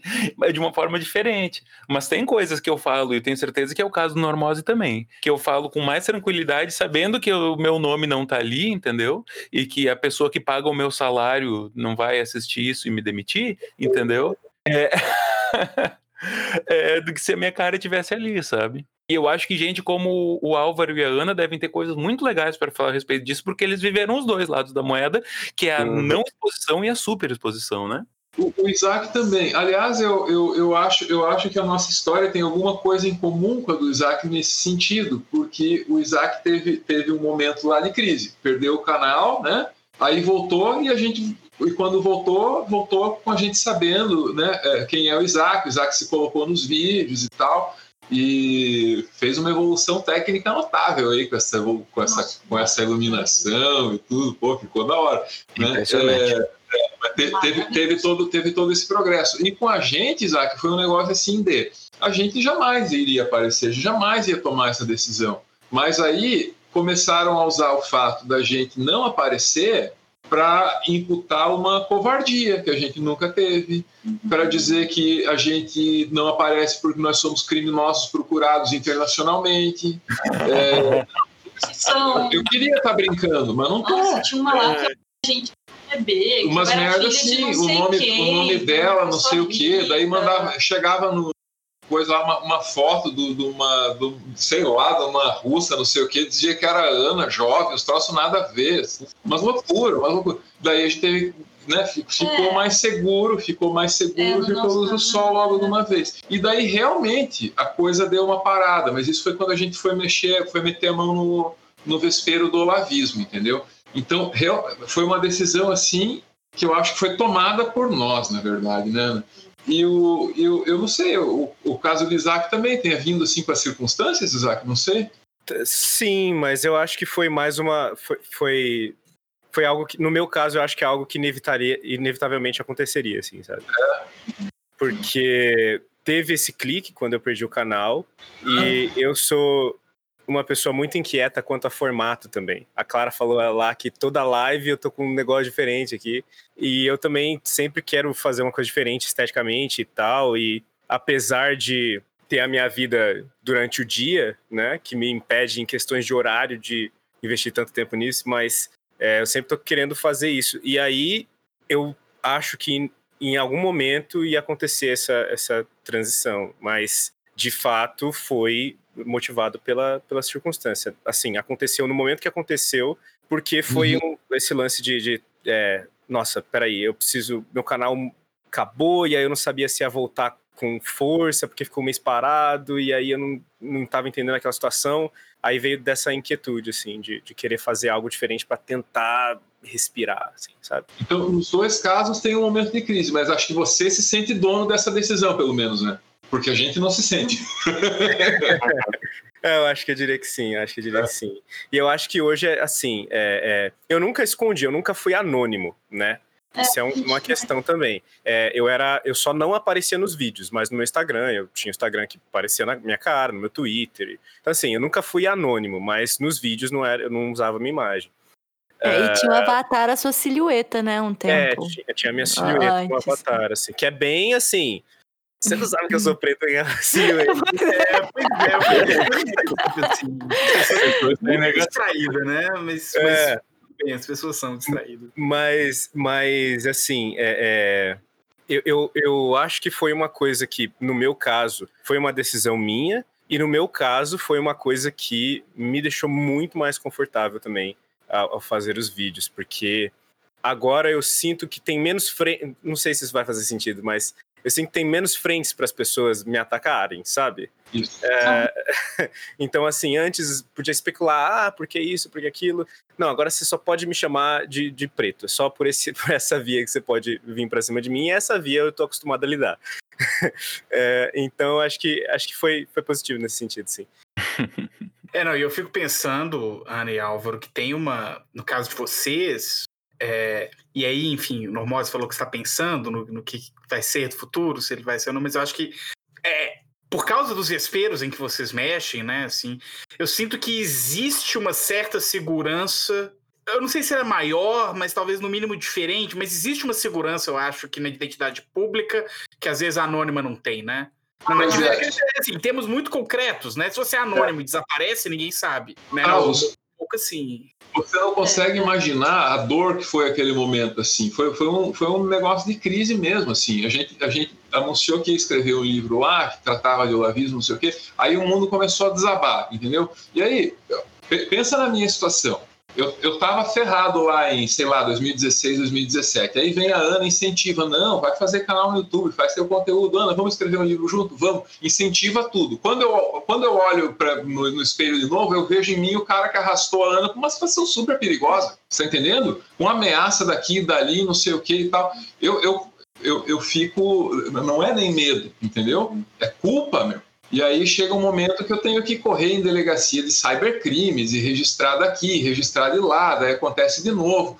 Todo esse rolê, todo esse rolê. E aí quando a gente apareceu, foi, foi gradualmente saindo, É. assim, até hoje deve estar, eu, eu, eu ia adorar estar brincando, mas não tô. Até hoje deve estar no ar na internet uma petição para proibir publicação de livro. Entende Dizendo isso? nossos nomes, Se os que caras- a gente quer assassinar Se os caras fazem isso à luz do dia, imagina o que, que eles não metem na minha caixa de e-mail, entendeu? E, e, e aí gerou, gerou toda essa preocupação, assim, por isso eu digo, pra gente realmente não, não foi uma não foi, não foi uma escolha, né? É. olhando para a história inteira, assim, eu fico, fico pensando, né, a- a- vocês estavam falando, cara, não tem como não ser um corpo, entende? É, é, a gente a gente é o que a gente é, Ah, né? tá, Quando, a gente, é, quando a gente faz o bota o personagem, a história, e a Uhum. gente põe a mulher em cima do topo da, da montanha, é uma Isso é decisão é, uma decisão estratégica porque diz respeito a- ao clássico né o, o sábio homem no topo da montanha a gente inverte isso de propósito mas por outro lado né se por um lado né é uma forma de criar uma visibilidade né para o papel da mulher para roteiros que a gente escrevia juntos né e as respostas estavam na boca Uhum. da mulher quando a gente é, é, é, tá é, não é bem atrás do personagem, né? Porque a gente também nunca fez questão, assim, era um segredo aberto, né? Todo, a gente falava dos nossos trabalhos, das coisas que a gente já tinha feito, né? Bem fácil de, de, de achar quem a gente era. Não é nenhum, não é nenhum grande feito de, de inteligência, assim, ter descoberto quem a gente era, assim, tá? É, mas, enfim, é, quando a gente sai, é, a gente ganha, ganha, é, ganha corpo e esse ganhar corpo é de fato uma segurança para gente, porque realmente a gente começou a se sentir é, é, desamparado. Né, é, no anonimato, né, para gente, naquele caso específico, assim, sabe, é, num sofrimento assim que você não tinha como dividir com ninguém, porque ninguém sabia que você estava passando por aquilo, assim. Então, a hora que a gente sai, eu, eu esperava que fosse assim uma chuva de ódio. Foi ao contrário, foi um acolhimento, a chuva de amor, assim, de pô, agora né, a gente pode pode conversar, assim. Foi um alívio, assim. Né, pra, pra gente, a gente se libertou muito. E a partir daí, a gente passa a ser de fato corpo das próprias vozes, né? E daí vem outras questões, né? Vem, vem a pessoa que vai falar do, do, do teu corpo, da tua aparência, a pessoa que vai falar, né? Tua voz, tua voz e tua voz com teu corpo tem valores muito diferentes, Uhum. né? É, e, e pô, quando o Isaac fala, né? O, o meu corpo faz parte da, da, da, da mensagem, né? É, isso me impacta muito, assim, né? A gente a gente também, também faz parte disso, né? Eu tô misturando os dois assuntos aí. É, mas é isso, sabe? Sair, sair do anonimato tem essa tem esse peso também, mas pra gente particularmente assim foi foi bem libertador e, e protetivo mesmo. Eu, eu me sinto mais segura assim. nisso. Né? Aí, Isso é massa, porque, assim, foi bom, porque eu tinha colocado uma subpergunta lá em cima, que eu meio que tinha pulado, porque o assunto tinha ido para outro lado, sobre anonimato. E aí foi bom que a gente também. É, eu acho que acho que vocês estão tendo acesso ao meu A Ana drive. hacker e viu a pauta. É, pois é, eu acho que tem que mudar a senha do meu drive, que eu acho que a Ana descobriu. gente, cara, a gente sabe tudo. É, pessoal, a hora também já avança e eu acho que a gente pode é, começar a ir caminhando para uma conclusão. É, eu tenho uma pergunta final, mas antes da pergunta final, é, eu tenho uma pergunta de um aluno meu. É, eu criei o tópicozinho lá no Microsoft Teams para para quem da turma tivesse perguntas, para fazer diretamente para vocês. Aí teve uma pergunta, uma pergunta do Felipe Ferraz. E aí, eu não sei se. en- Enfim, eu vou fazer a pergunta porque ela tem muita. Ela diz muito respeito a, a uma conversa que, que eu tive um pouco sobre o meu processo com a disciplina que eu comentei com os alunos, que é, é bem possível que para vocês seja algo que simplesmente nem passe. E se a resposta for para mim não tem nada a ver, a resposta é essa. Mas se tiver alguma coisa, vocês, vocês respondem. Mas que é o seguinte, né? Eu tenho conversado com eles, né, sobre como acho que talvez desde o começo da pandemia, talvez um pouco antes, enfim. Mas eu tenho tentado cada vez mais ensaificar mais os meus vídeo ensaios, né? E quanto mais eu estudo o vídeo ensaio e o ensaio, né, eu mais tenho tentado deliberadamente fazer vídeos que tenham menos certezas, que tenham mais dúvidas. Eu tento cada vez menos ter menos medo de me colocar, de colocar um eu, de colocar uma subjetividade, de colocar uma voz. Cada vez experimentar mais com a linguagem, fazer maluquice, né? No, no canal, a Clara e o Léo tem a expressão ideia de Tavos, né? Que sempre temos ideias muito. Se Léo, eu quero passar duas horas com você me maquiando, com uma maquiagem de black metal, para eu fazer um vídeo maquiado. E eu vou chamar um músico para gravar comigo a introdução. Então, enfim, né? Então, ao longo acho que dos últimos dois anos, eu, eu tenho tido esse, essa ideia de que assim, eu quero ensaificar mais os meus vídeos, eu quero torná-los mais experimentais, mais subjetivos, com mais dúvidas, né? E, e cultivar esse aspecto, porque eu sentia que se eu só escrevia no automático, eu tendia muito para certezas da academia, para as afirmações muito categóricas, para os, né, enfim. E aí ele falou que ele tem uma curiosidade se em alguma medida outros de vocês passam ou passaram ou têm isso em mente, assim, de às vezes pensar, poxa, peraí, eu posso colocar mais de mim aqui, ou isso aqui tá muito taxativo, eu posso colocar uma interrogação aqui, isso aqui tá muito, né, se tem, seja conscientemente no sentido de tem que ser mais ensaio, seja de forma mais vaga, tipo assim, essas características, talvez a gente possa entender como ensaísmo, são algo que vocês conscientemente, ativamente, buscam, têm buscado, e, enfim, na produção de vocês. Quem começa? Ah, é, vamos começar. É, quem, quem abriu o microfone primeiro aí fala, vai lá. Veja, é, eu vou. É, é, essa, como é que foi o verbo que você usou sobre Ensaificar. ensaificar? Ensai- Isso vem do. Na verdade, não, não- não foi eu que inventei, não. É de um texto da Christy Wampel que chama A Ensaificação de Tudo. E aí. Olha! Tem a ideia. Ai, É, Ah, é, esse- é, é Essayification of Everything no original. Enfim. Eu, vou- eu vou recorrer à, Clara aqui, que em dada, dada altura da nossa conversa, mencionou que o ensaio, a tentativa, o experimento, está em, em, em todas, em todas as vertentes do processo. Né? Não está não tá só no texto e na análise e ou na ensaificação daquele objeto, mas também na maneira como aquilo é feito, né? como, áudio, como, como todo o aparato audiovisual está montado. Assim, né? Eu acho que a gente tem ido nas experimentações muito para esse lado, sabe, Taos? É, então a gente tem tentado novos formatos, é, é, a gente está tentando falar sobre, sobre coisas que a gente não, não, não, não falaria antes, assim, né? Então isso, isso é, é, faz parte assim dos, dos nossos processos, assim, a gente está tá tentando, né? Sempre mudar e tal. Mas é engraçado porque sempre que começa uma nova fase, alguém vem e fala eu gostava mais de como era antes, né? Tem um incentivo também, mas é, invariavelmente vai aparecer alguém e falar assim, não, não experimente, não, não experimente. Já estava É. bom, não faça nada, não experimente.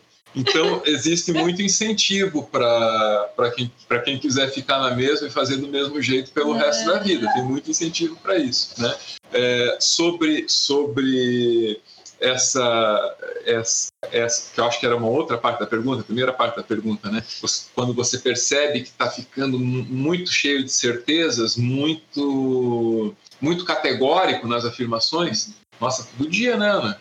Todo dia. É, qualquer, qualquer texto meu assim que passe pela Ana, ela, ela dá uma ela, ela dá uma moderada nas coisas assim. E aí no a Ana, Ana é a melhor editora que eu já tive na vida, de verdade mesmo. E, e olha que eu passei por redação, hein, bastante.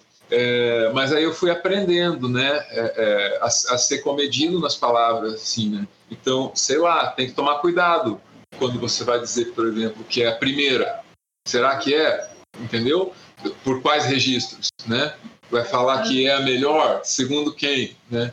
Então, é, é- é- é- bom, isso é o básico, né? Mas para, entende? É, um nível mais sutil, esse tipo de coisa, só que num nível mais sutil, assim. Então, esse tipo de, de, de, eu diria, autocrítica, né? A gente tem que ter o tempo todo, assim. Quer acrescentar, né? Porque eu tô falando das coisas que eu aprendi contigo, e eu acho que você está mais qualificado aí. O, espírito e essa conversa toda, de novo, momento terapia, assim, né? A gente vai tentando coisas novas e às vezes bate assim insegurança, assim, sabe? Pô, será que tô, tô, tô me desviando? Tô fazendo. Estaria, estaria errando? Fazendo coisa errada? E, e o, o espírito da experimentação e de botar mais de você, assim, pra gente hoje, acho que se expressa muito na, na na, na coisa do vídeo mesmo, que pra gente é uma super novidade, né? A gente começou lá botando o pezinho na live, daí, né, ficamos com esse sonho do estúdio marinando durante muito tempo, até né, não tem recurso. Aí vamos fazer, sai tudo meio esquisito, os fundos alucinados e, e- Os cromas de vocês estão maravilhosos. Eu, eu tenho que comentar isso. Vocês têm que olhar. Cara, é sensacional. É muito bom, é muito bom. Tá, Campo florido, é um campo florido que tem atrás da Ana. Nossa, é muito bom. Eu acho genial. Eu acho genial. Sabe, Porque muitas vezes, né, do- pô, o novo, o novo choca, é esquisito, não, o que, que é isso que vocês estão fazendo? Não é isso que eu tava esperando e tal. E aí você fica super inseguro, assim, né? É, mas para mim, assim, acho que a conversa de hoje me reforçou muito disso, assim. É, tem muito de botar mais da gente, sabe? De botar quando a gente sente que tá estagnado, pô, tô fazendo todo dia a mesma coisa, né? E você vai ficando meio no padrão, meio na fórmula, assim. Ah, sair do lugar e. Ai, desculpa o momento acadêmico, assim, mas eu gosto, eu gosto da. Tem um.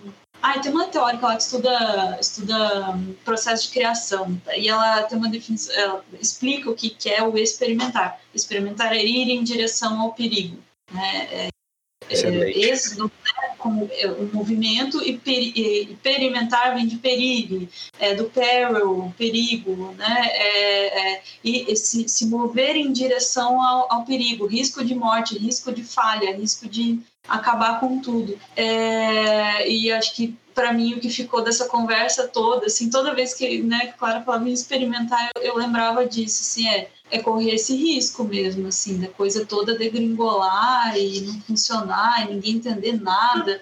É, com a gente tá sempre assim, muito perto, sabe? É, mas é, mas é assim, você experimenta, às vezes explode na tua cara mesmo. Às E vezes explode na é. tua cara. É, é isso. Tem que ser assim. O, o meu, o meu, meu processo agora faz um tempo já tem sido duplo, assim. Eu acho que em algum sentido eu tô indo um pouco na contramão do Álvaro, porque de um lado eu tenho como eu trato desses temas mais políticos de comunicação e de tentar é, olhar bolsonarismo do ponto de vista mais estratégico e tudo mais, eu sempre tô de olho nessas formas de comunicação e de outro lado, desse lado do meu eu. E, e eu, eu digo que eu tô indo na contramão, no sentido de que eu estou permitindo mais deixar esse eu aparecer, não só nas características, mas também nas palavras, por causa do momento de país que a gente está vivendo. É, eu acho que eu não consigo mais colocar em meias palavras. Eu acho que estava me fazendo mal. E aí eu acho que a experimentação vem disso naturalmente, assim, porque eu vejo isso eu vejo de todos os canais amigos que, que aqui estão, assim, é que os formatos, a gente não se deixa aprender os formatos, assim, o vídeo ensaio, o vídeo ensaio já chegou no, no, limite para mim, então eu tô lá fazendo meu desenho animado, é, todo mundo aqui já veio pra Twitch, já foi pro podcast, eu acho que por mais que a gente tenha, óbvio, medo de errar, porque o julgamento é constante, né? E o feedback é, é, é- é instantâneo, eu acho que a partir do ponto que você entende que o seu formato, o erro faz parte, o erro público faz parte, e até o tosco muitas vezes faz parte, porque a bem da verdade, hoje o Normose tá mais bonitinho, é, tem a equipe editando e tal, mas o Normose é tosco. É tosco, porque eu não sou editor. ma- é, Eu assumi esse tosco. Eu não sei fazer, as pessoas entenderam isso, e, e- e esse tosco punk de novo, né? É, agora a gente está se profissionalizando, todos nós aos poucos estamos melhorando as qualidades, etc e tal, mas eu acho que essa, e aí respondendo a pergunta é, do aluno, eu acho que essa é a gênese que eu não posso perder. A hora que eu perder, eu largo tudo e volto para a sala de aula. É, que é a gênese da experimentação e de errar e às vezes fazer uns formatos nada a ver. Nada a ver, vai acontecer, eventualmente vai acontecer, assim, e, e ainda bem que temos uma comunidade que nos abraça para isso, assim. Então, saibam que, eventualmente, vai sair podreira. E peço desculpas antecipadas por isso. Agora, olha só, é, é, é, é, eu fiquei, eu, eu me senti abraçado e reconfortado com o Álvaro e sobretudo a Ana falando, sobretudo quando ela falou a respeito de ir em direção ao perigo, né? É, olha só, se vocês forem hoje no Antídoto, no canal principal, né? É, e vocês verem é, qual que é o último vídeo que foi postado lá, né? É uma colaboração que eu fiz com o Júlio Victor, com a Renata Svoboda, que é uma cantora, e com o Isaac, porque eu achei que era legal convidar o Isaac para ele falar sobre a experiência de ser preto, né? Não, é... Enfim, é, é, não, e que, essa, e que essa collab é sobre o que o Álvaro estava falando, de, de toda vez que você experimenta uma coisa diferente, vem alguém dizer, ah, não, tá, como você fazia antes era mais legal. E essa collab se chama Cala a Boca e Toca Essa Guitarra. né? É, e é uma música.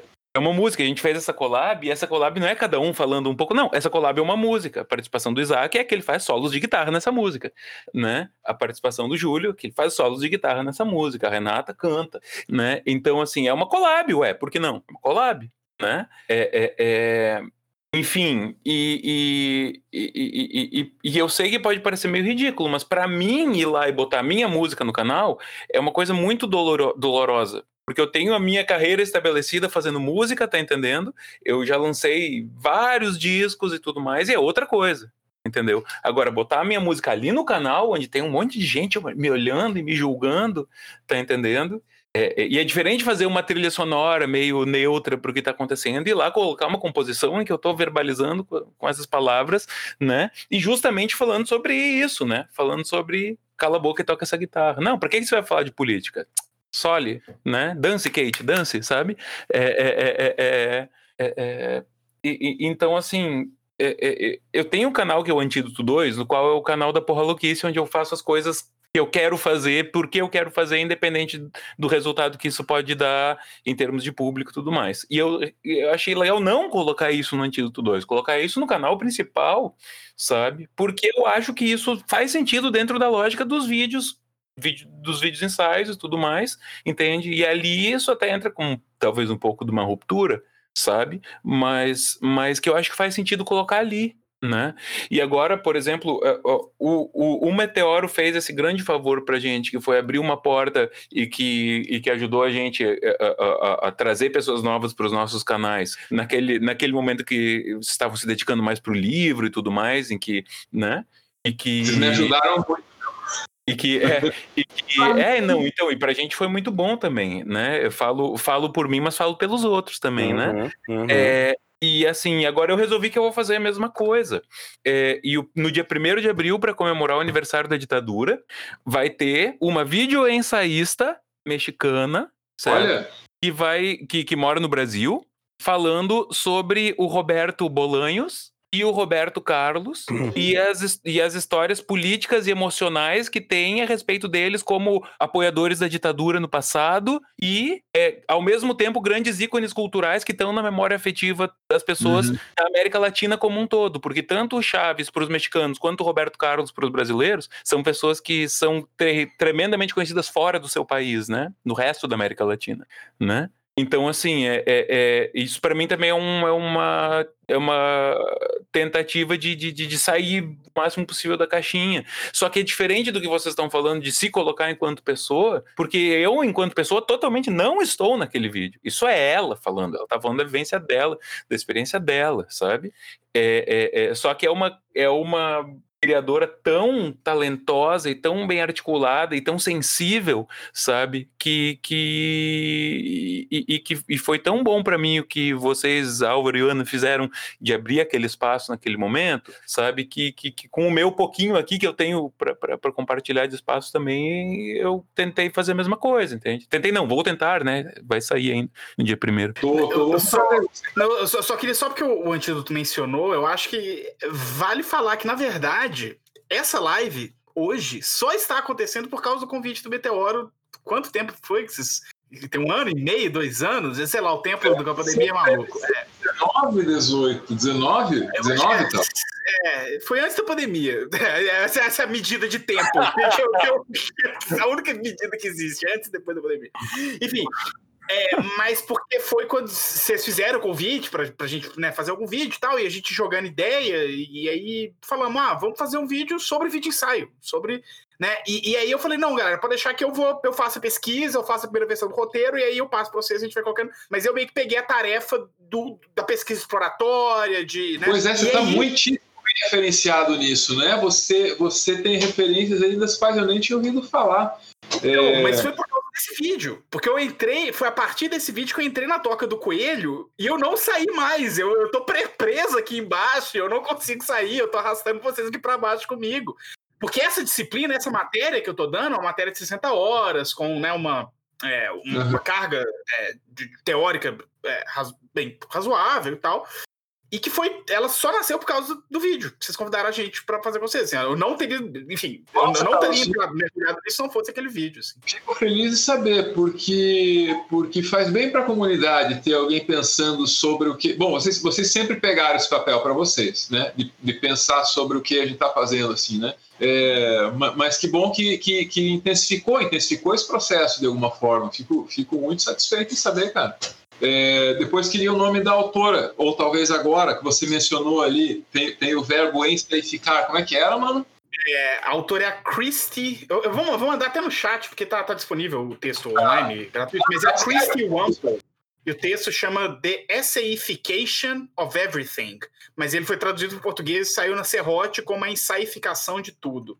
É, eu depois, depois na- na- nas, nas baixas aí, eu, eu mando para vocês o, minha pastinha do Drive com todos os xerox da disciplina. Então vocês vão ter uma bibliografia aí ampla. Avos, isso é pirataria, não pode. Não pode proibir. Respeitar a propriedade intelectual. Pirataria é crime. Vocês estão roubando.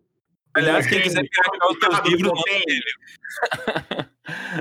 Só pra dizer, eu, eu botei o, o canal da Violeta, que é essa moça que eu, que eu convidei, ali no chat também, pro pessoal que quiser conhecer. Ah, vale muito a pena. É, mas eu vou mandar pra vocês depois, de qualquer forma. Enfim, tem, tem vários.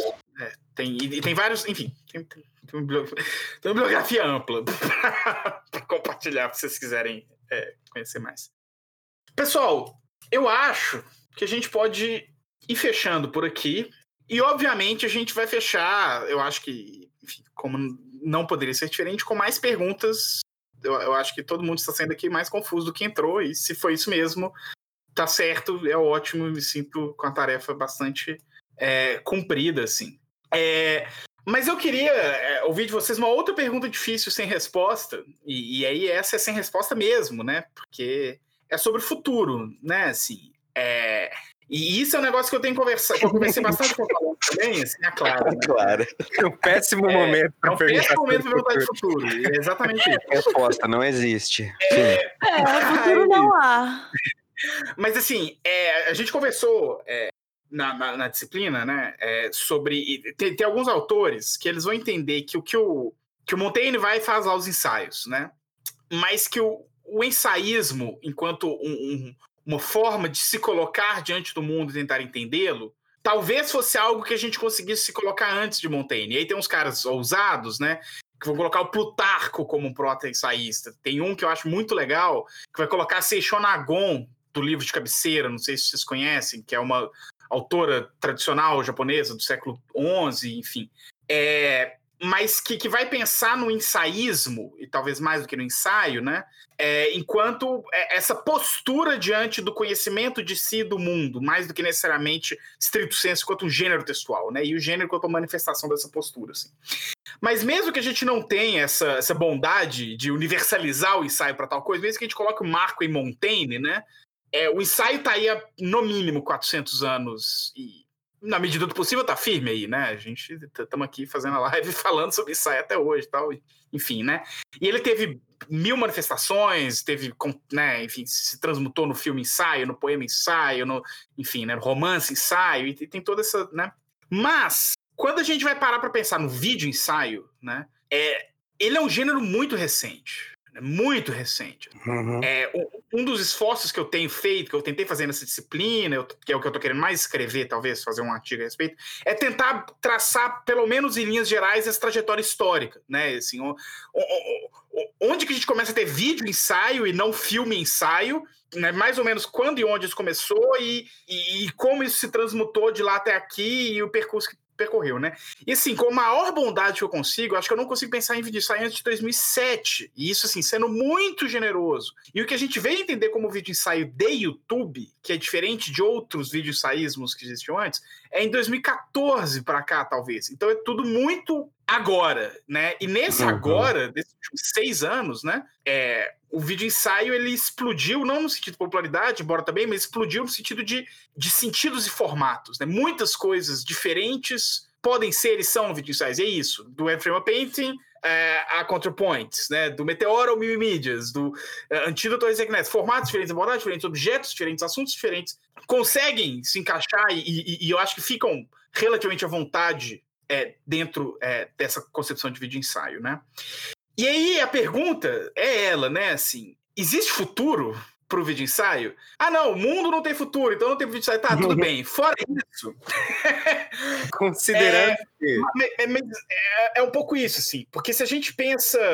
Se o ensaio teve a longevidade de 400 anos que ele tem, é possível pensar em continuar ensaiando em vídeo por tempo Uhum. indeterminado, assim, mesmo que outros formatos e outras excepções? Será que essa ideia de né, desenvolver um raciocínio ensaístico a partir do audiovisual, em que texto, imagem e som cumprem papéis iguais, em pés de igualdade, em que você tem uma subjetividade, em que você tem a união da estética com a ética, tudo isso do ensaísmo e do vídeo e do audiovisual que a gente trouxe à tona. Vocês acham, um, que que é possível pensar isso em 5 anos, 10 anos, 20 anos? Vocês acham que é desejável pensar isso? Ou se não, se o vídeo ensaio já é uma casca velha que a gente tem que largar pelo caminho e procurar outra coisa, enfim. É, e aí é isso, é bola de cristal mesmo. Não, obviamente não tem respostas certas. Daqui a 30 anos alguém encontra essa live vai falar quem que, que, que tava menos errado. Mas assim, o que, que vocês acham? Assim? O que, que vocês conseguem pensar a, a respeito disso? Assim, o futuro do Eu- vídeo ensaio? Eu acho que o antídoto é, é uma resposta para essa pergunta, né? Porque ele entrou agora no TikTok, que é uma plataforma que é uma tem um formato super de agora, né? E ele é todo movido a essa coisa de trends e que é, é super difícil para, tipo assim, todos nós aqui somos jovens, mas na nossa cabeça já é difícil entender Fale esse por si, garoto. não, você é jovem também, cara.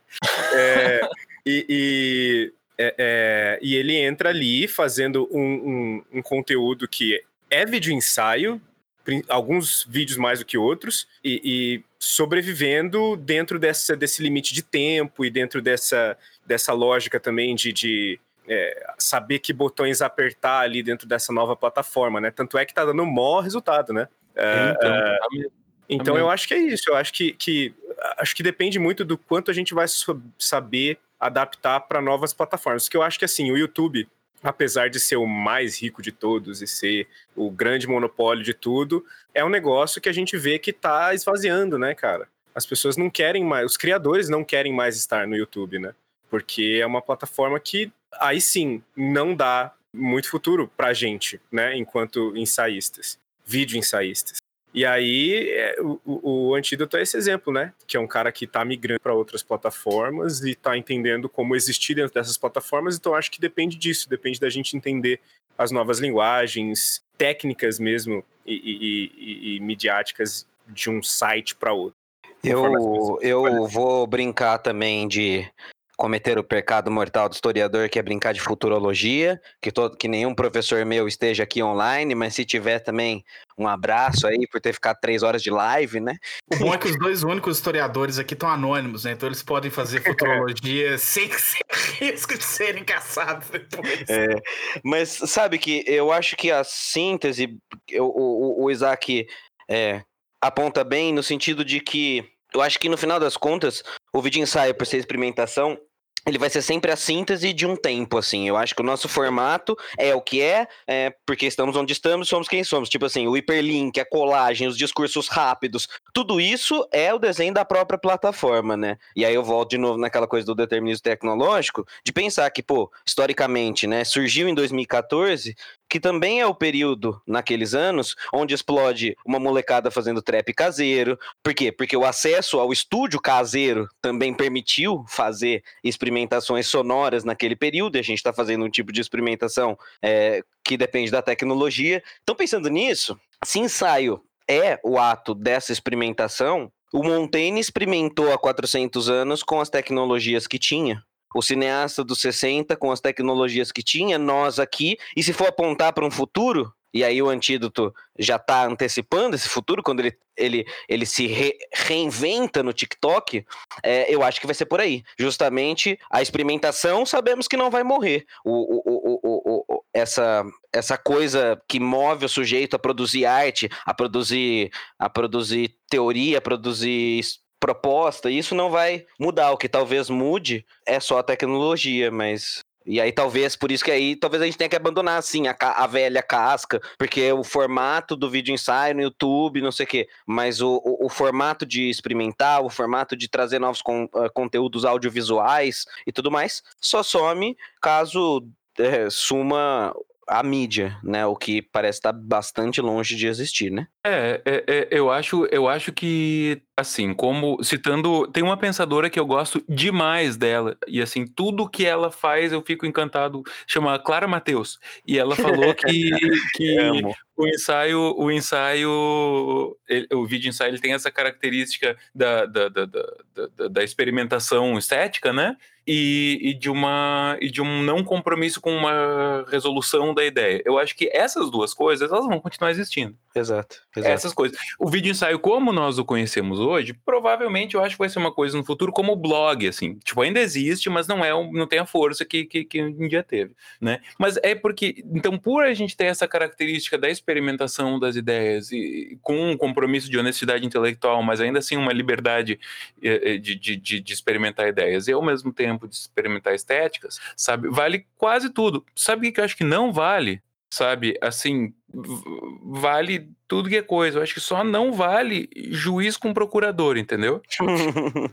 Isso eu É, acho que não não vale. Esse não vai. Mas, mas assim, falando sério, né? O, o, o YouTube foi a casa do vídeo ensaio durante tanto tempo. Só que hoje em dia, para vídeos curtos, ele não é a melhor plataforma. Por outro lado, se você quer explorar uma ideia com calma, com tempo, provavelmente você vai pensar mais no podcast. Para fazer uma live, ele também não é a melhor pla- plataforma. O YouTube hoje ele é aquela coisa tipo o pato, que nada, que, que caminha e que voa, mas não é Nenhum, muito bom outro. em nenhuma dessas coisas, assim, né? Então, o, o que eu, futurologia, e aí, assim como normose, que os meus professores, por favor, me perdoem, mas futurologia, é, eu, o que eu acho é que é, é, é, é, esses outros formatos com mais tempo no podcast, com mais espontaneidade na live, com mais rapidez e, e experimentação de, de ser sucinto no- nos TikToks e nos shorts e nos Reels, sei lá, onde você quiser. Enfim, é, vão tomar, estão tomando, vão tomar grande parte desse espaço que o vídeo ensaio como nós o conhecemos hoje ocupam, né? Mas o, o ímpeto, o, o, o, o, ímpeto experimental da coisa vai sobreviver no audiovisual nessas outras formas, né? Deixa Olha, eu eu só. Não, eu eu só queria colocar uma, uma coisa, que aí é pessoal minha, assim. Mas é porque. E, e- e essa é, é- é algo que eu tô encucado, assim, que tá uma, uma pulga atrás da orelha, assim, que eu concordo total que o YouTube é uma plataforma que, enfim, quanto menos a gente depender dele, melhor, e quanto mais a gente conseguir se desgarrar, melhor, e, e, né, enfim. Mas eu tenho pensado muito, assim, e aí óbvio que vai, vai muito na, na direção, de novo, né, dessa minha jornada de pensar o vídeo ensaio e como que essa jornada tem afetado muito a minha produção vídeo ensaística, né? É que eu tô no momento, eu até já conversei com a Clara, com o Léo Expedito e tal, que eu tô no momento muito na pira de produzir vídeo ensaio e assim, pra quem viu meu último vídeo, né? Eu, eu empolguei um pouquinho, eu fiz um vídeo de uma hora e meia, e enfim. E eu tô muito na pira de disso, assim, de fazer o vídeo que eu quero fazer, sem limite de tamanho, de, né, com o menor número de, de, de amarras possíveis, fazer o, né? E aí eu sinto que ainda não tem essa plataforma para entendeu? Porque eu não, não, não é tipo assim, Chama Netflix. mas, assim, é porque um podcast não resolve o, que eu- o tipo de conteúdo que eu tô na pira de fazer. Porque eu- e é justamente o que você falou mais cedo, Antídoto. Assim, é, é o audiovisual, né? Eu, eu tenho pirado muito em trabalhar com o, a dimensão audiovisual junto com a, com a dimensão é, do texto, né? O TikTok, o Instagram e tal, eles têm um cap de, de, de tamanho que não, não atende também, né? Enfim, não- os vídeos que eu, que eu tô na pira de fazer não tem 5 minutos, não tem 15 minutos, não tem um minuto, né? Eles, enfim, tem 20, 30, 40, uma hora e meia. E aí eu fico. E aí eu, nessa coisa também de pesquisar a história do vídeo ensaio e tal, eu, eu, eu caí e vi muito mais, assim, nos últimos três meses eu assisti muito mais Vimeo do que eu assisti nos últimos 15 anos da minha vida, porque a casa do vídeo ensaio antes do YouTube era o Vimeo, né? O vídeo ensaio já era um gênero consolidado no Vimeo antes do Airframe Painting aparecer no YouTube e tal. Mas o Vimeo também é a- aquela plataforma maravilhosa que você vê três vídeos sensacionais uma vez a cada dois anos quando você lembra que ela existe, né? Então, então tem esse problema muito sério que as pessoas não, né, não, não, não têm o alcance, não tem. Então essa é uma angústia que eu tenho, assim, porque eu, eu, é, eu, eu acho que existe ainda muito a ser feito e explorado na ideia de vídeos de médio a longa duração ensaísticos, com uma pegada ensaística, não é necessariamente um filme, cinema, Netflix, que eu acho que, tem essa, que ainda tem essa coisa do, do, do trabalho individual, subjetivo, ensaístico e tal, mas que o YouTube ainda é o melhor lugar para eles, mas não é um lugar bom, então isso é um problema por si só, e eu sinto que essas outras plataformas também não, não, não abarcam esses conteúdos, e aí eu não sei onde... é, enfim, essa é um pouco minha angústia assim, também, de para onde que, que vai, e assim, não sei se tem algum lugar que aponta para onde esse tipo de conteúdo poderia habitar, e se é que poderia habitar algum lugar. Talvez esse tipo de conteúdo realmente não faz mais sentido pensar nisso daqui para frente.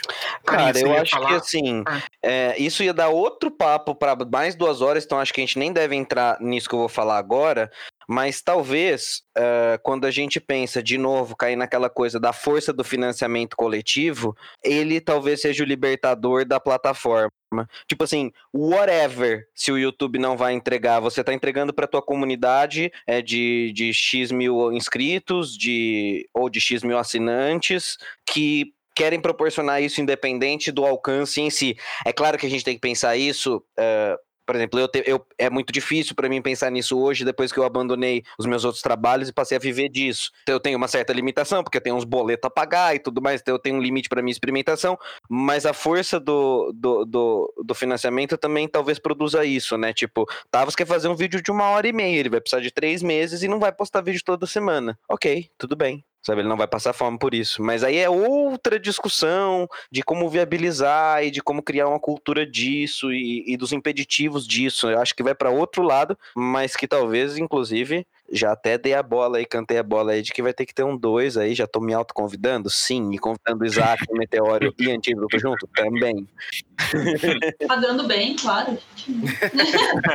É, uma coisa que eu queria falar é que, como a gente estava discutindo no início, muito do que a gente entende sobre vídeo ensaio hoje, que é esse conceito escorregadio, que a gente tem até dificuldade de apontar o que é que nos une, é, ele vem de limitações e características do YouTube, né? Uhum. que o Tony Zoa ele pontua muito bem, ele explica muito bem. É que é muito até uma engenharia reversa dele, de ir testando o que, que pode, o que, que não pode, forçando as coisas e tudo mais. E aí, então eu fico pensando que o que a gente entende hoje sobre vídeo ensaio talvez não vá fazer sentido quando e se o YouTube for superado. Uhum. Talvez a gente abra mão dessa palavra, desse conceito e dessa ideia.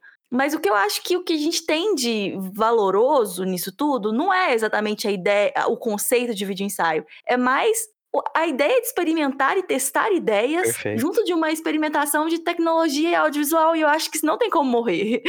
Então, assim, é, bem, se pararem de se pensar em audiovisual e, e a gente parar de, de usar essa- esse conceito e tudo mais, ah, aconteceu, né? A gente tem controle nenhum a respeito disso. Mas como eu acho que o que, o que é importante não tem como parar de existir, que é essa junção tão poderosa, né, entre o teste de uma ideia junto com o teste de um formato, então eu acho que a gente não, não vai perder grandes coisas mesmo se a gente perder a palavra e, e o conceito. Uhum. Uhum. Eu acho que quanto a gente menos estiver apegado a isso, né, a palavra e o conceito, mais a gente vai estar pronto para se adaptar, né? É isso? Então, pessoal. Ou seja, a nossa conclusão depois de três horas é que este foi um ensaio sobre um não ensaio e nosso conceito ele é exatamente um não conceito. Tem uma, eu, eu acho que Muito bom. esse texto que eu mencionei da Christy Wampel, que, que o Álvaro inclusive pediu referência, eu até joguei no chat, ela tem uma frase lá que eu acho que ela é ótima para encerrar qualquer discussão sobre ensaio. Que ela conta que ela deu uma matéria sobre o ensaio inteira para turma da faculdade, né? E aí no último dia ela perguntou: o que que a gente pode falar com absoluta certeza sobre o ensaio? E ninguém soube responder nada, nem ela. da, da matéria. Então é um pouco isso, né? Eu acho que. E, e, e, isso é um pouco o que tem me fascinado muito em, em estudar o ensaio, no sentido amplo, porque é, é, é, o, é, o paradigma do queijo suíço. Quanto mais você entende, menos você entende. Né? Uhum. Mais queijo, mais buraco. e, e, é isso. O ensaio é um, é um, grande queijo suíço que quanto mais queijo você tem, mais buraco você tem. E, e essa é a graça dele, né? É... Com isso, então, gente, a noite já se alonga, foram três horas de papo, mas eu achei que foi muito bom, foi tudo que eu queria que fosse e mais. Inclusive, que bom que a gente tá gravando as vozes, né? Porque eu acho que isso. Acho que a gente talvez vai querer eternizar isso como um episódio de podcast, porque pelo amor de Deus, gente, eu sinto que. Temos um em prosa pronto. É, não, eu sinto que pra, pra história do formato, essa nossa live foi muito bacana, né? Colocou muitas coisas que seria legal que, que fosse consultável. Assim, penso por mim, sabe? então, eu acho que ainda bem, tô feliz aqui que tá sendo gravada. Ser, eu não queria ser Leonardo de Oliveira agora. Mas então, bom, para fechar então, Antídoto, muito obrigado pela sua presença aqui, foi um prazer enorme, o espaço é seu, faça seu jabá e, enfim, suas considerações finais. Se despeça da turma. Cara, olha só, é, é, é, é, eu vivo me sentindo Aquaman, sabe? Porque daí tu olha os teus amigos, tipo, caralho, Super-Homem, Mulher Maravilha, Batman, e, e, e, daí tem o Aquaman, saca?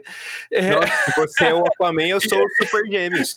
aí o que acontece? É, é, bom, a Clara, o Tavos, o Normose tiveram o prazer de conhecer essa pessoa ao vivo, mas eu vivo com uma pessoa e que todo dia eu chego em casa e eu penso, meu Deus, o que que eu acertei na minha vida para estar tá com essa pessoa, assim, sabe?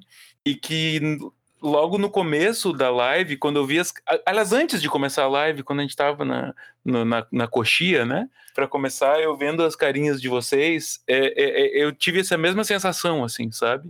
Tipo, eu, eu, eu, devo ter feito alguma coisa muito certa na minha vida para estar tá nesse exato momento numa live com essas exatas pessoas, assim, sabe?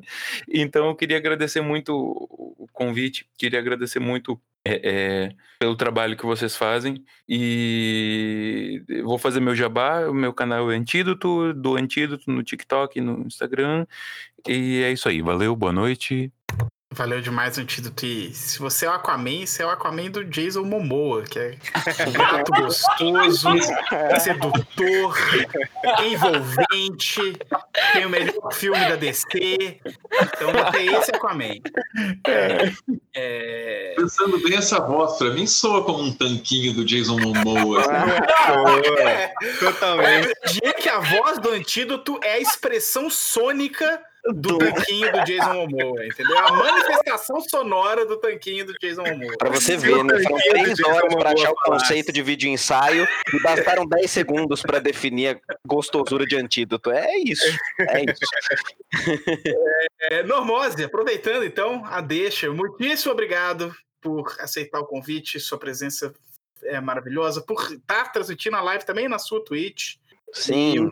É seu, faça o seu jabá, despeça-se, últimas considerações. Valeu demais. Eu que agradeço, queria agradecer demais. Assim, foi a mesma sensação que eu tive, que eu contei há pouco, assim, é, de ter encontrado o antídoto pessoalmente quando a gente fez o encontro. Espero que um dia a gente possa debater vídeo ensaio, quem sabe num parque, quem sabe num teatro, quem sabe numa roda com a galera. Aliás, eu não vejo a hora disso, né? Eu acho que já tá na hora da gente poder dar um abraço. Como você falou da minha Twitch, vou até fazer aqui o, o Mendigão da Noite. Tem quase 100 pessoas online. Se essas 100 pessoas se inscreverem, eu chego em mil inscritos na minha, em mil seguidores na minha Twitch. Aí, Ou seja, o momento é agora, em 100 seguidores. Agora. Né? Então, eu acho que esse é o, é o jabá, assim. Então, também já aproveitando que estou fazendo um, faz o seguinte: se você puder, e só se você puder, ou aliás, citando os nossos amigos, só se você quiser, é, e puder ajudar um catarse, escolha um de nós. É bastante faz bastante diferença para o nosso trabalho. Para qualquer um de nós, eu sei que, que vai fazer essa diferença, que a comunidade ah, ajudando um ajuda todos, né? É, Cuidem-se. Eu tô logo menos lançando meu sonho de infância, que é lançar um desenho animado. Então, logo eu tô falando cada vez mais sobre isso. Eu não vejo a hora de poder falar de uma vez o que é esse desenho animado. que mais? Ah, não posso esquecer. É que a gente tava falando do corpo social, aquela hora que o corpo se torna uma voz, quando o corpo do antídoto se junta à voz, amigos, Amigos, eu devo dizer que o negócio é complicado.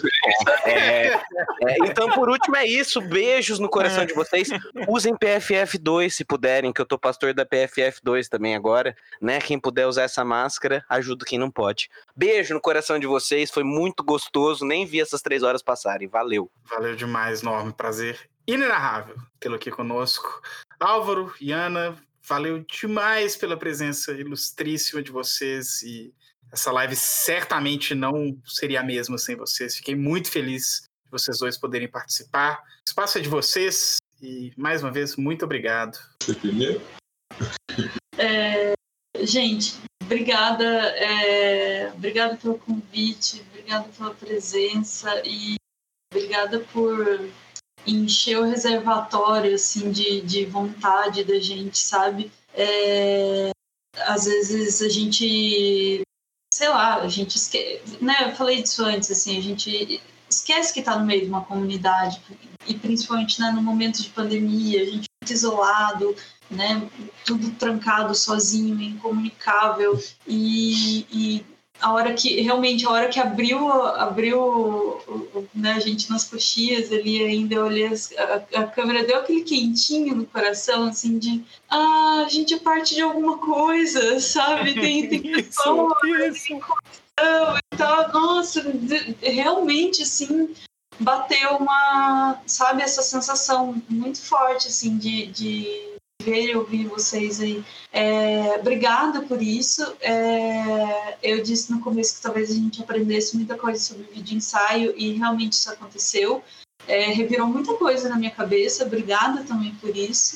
É, e, e, obrigada pelo, por, eu sei, parece muito ridículo. Obrigada por existir, sabe? Porque é a existência de cada um de vocês, do, do, do seu jeito, fazendo o que faz, levando a sua voz, né? Os, enfim, levando vocês, já que a gente falou tanto do vídeo ensaio, ser, né, ter a, a pessoa, né? É, é, é, é a existência de vocês aí que cria essa cria o que é o vídeo ensaio, cria o que é o vídeo ensaio brasileiro, cria o que é a cultura, cria o que é a, a, a representação, enfim, é, é, é, só porque vocês estão aí fazendo o que vocês fazem.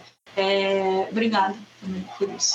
Desculpa, tá ficando tarde, eu vou ficando cada vez mais. Não, a gente que agradece muito. Ah, e eu acho que é, que é importante falar assim, né? Que que acho que todo mundo aqui agradece muito a vocês também, porque, querendo ou não, né, vocês, vocês carregam uma tocha pra gente também. Né? Vocês são o maior canal, vocês têm a maior projeção, e isso é muito importante, porque vocês sempre, o tempo todo, desde sempre fizeram muita questão de puxar todo mundo com vocês, né?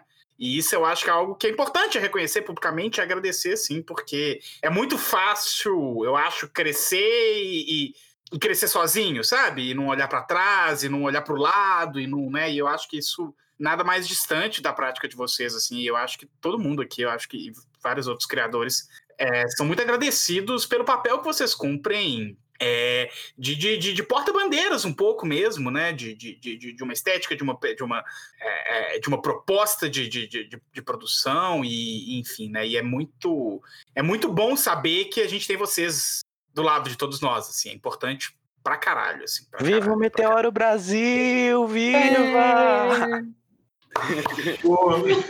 Isaac. Eu acho que é o espírito de todo mundo aí, não. É, é, só, quero, só quero agradecer mesmo, né? E dizer que eu saio motivado, motivado a, a experimentar, que é uma coisa que eu tava, tava ficando com medo aí já, de, de experimentar muito. Então saio, saio, saio, saio dessa conversa pensando nisso, assim, saio, saio incentivado.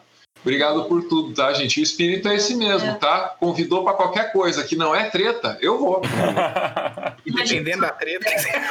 ah, dependendo da treta também eu vou. É, é, é verdade. Se for bem servido. É, não, gente, a gente só tá aqui vivo também, porque no caminho todo, pô, tava todo mundo junto. Sério mesmo. Obrigado. É, é isso é bem verdade. É, Isaac, meu príncipe de abarretas, seu maravilhoso. Muitíssimo obrigado pela sua presença ilustríssima aqui. A é... única monarquia que eu tô assinando embaixo aí, né? é, É porque no começo da live alguém comentou que você tava com a coroa de abarreta aí. É, alguém no, então, no, no chat aí eu resolvi. É, querido, você, enfim, já é de casa, você já, já, já entra, joga o tênis no canto da sala, abre a geladeira e pega cerveja, não tem cerimônia, mas você sabe como que é, o momento é seu, o palco é seu. Valeu demais, é sempre maravilhoso poder ter você aqui conosco. Valeu demais e o espaço é seu. Cara, eu que agradeço. É, para mim, é, vocês todos falaram o que eu já falaria, que é aquela renovada, assim, né? De a gente conversar com pessoas que têm as mesmas ansiedades e as mesmas inquietações em relação ao conteúdo que produzem, em relação, né, enfim, a, a- a esse monte de, de- coisas que passam pela nossa cabeça. E assim, eu agradeço mais do que a todos vocês, eu agradeço a cada um de vocês, assim, sabe? porque eu tenho muito assim é, na minha cabeça exatamente o que eu tirei assim de cada é, Hum. pessoa e, e- e, é, assim eu e, e- falo isso assim totalmente tranquilo eu sou com certeza talvez assim a pessoa que menos tem um background acadêmico entre todos aqui e é, para mim é sempre um aprendizado assistir a todos e eu aprendo um monte com a Clara sobre literatura, aprendo um monte é, com, com Antídoto é, sobre estética e sobre, sabe, visual. Aprendo um monte com o Normose sobre coragem, sobre o, quanto ele, sabe, está disposto a, a bater em certos e mexer em certos vesperos. E o Meteoro, cara, o que falar, né? É, é, é, é quem abriu a, as portas aí pra gente não só em questão de números, em questão de tornar o formato conhecido, mas também em questão de abraçar a gente, sabe? De estar de, de tá aqui, de estar tá presente, mesmo vocês sendo o canal maior e que com certeza vocês têm um milhão de vídeos para fazer, mas vocês estão aqui e, e, eu acho isso maravilhoso, assim. E, e é isso, eu, eu é, é, é, não, não falei o que, que eu aprendi com o Tavos, né? Aprendi a odiar a Nintendo. Essa é a única coisa que eu tenho a ensinar. E se eu ensinei, minha missão na Terra está plena. Estou feliz. A gente ainda vai ter que ter essa conversa, cara. Não, mas, mas só, só, só para lembrar, assim, né? Que só é nintendista de verdade quem odeia a Nintendo. Porque ninguém odeia mais a Nintendo do que quem ama a Nintendo, entendeu? Então é essa. É, é um relacionamento tipo aquele do Big Brother lá. É um relacionamento abusivo. Tipo aquele lá. Mas é isso, gente. E o meu jabá, bom, eu tô vendendo trufa. Não, brincadeira. é, mesma coisa. É, YouTube Isaac Ness e o Isaac Ness no TikTok, Instagram e Twitter.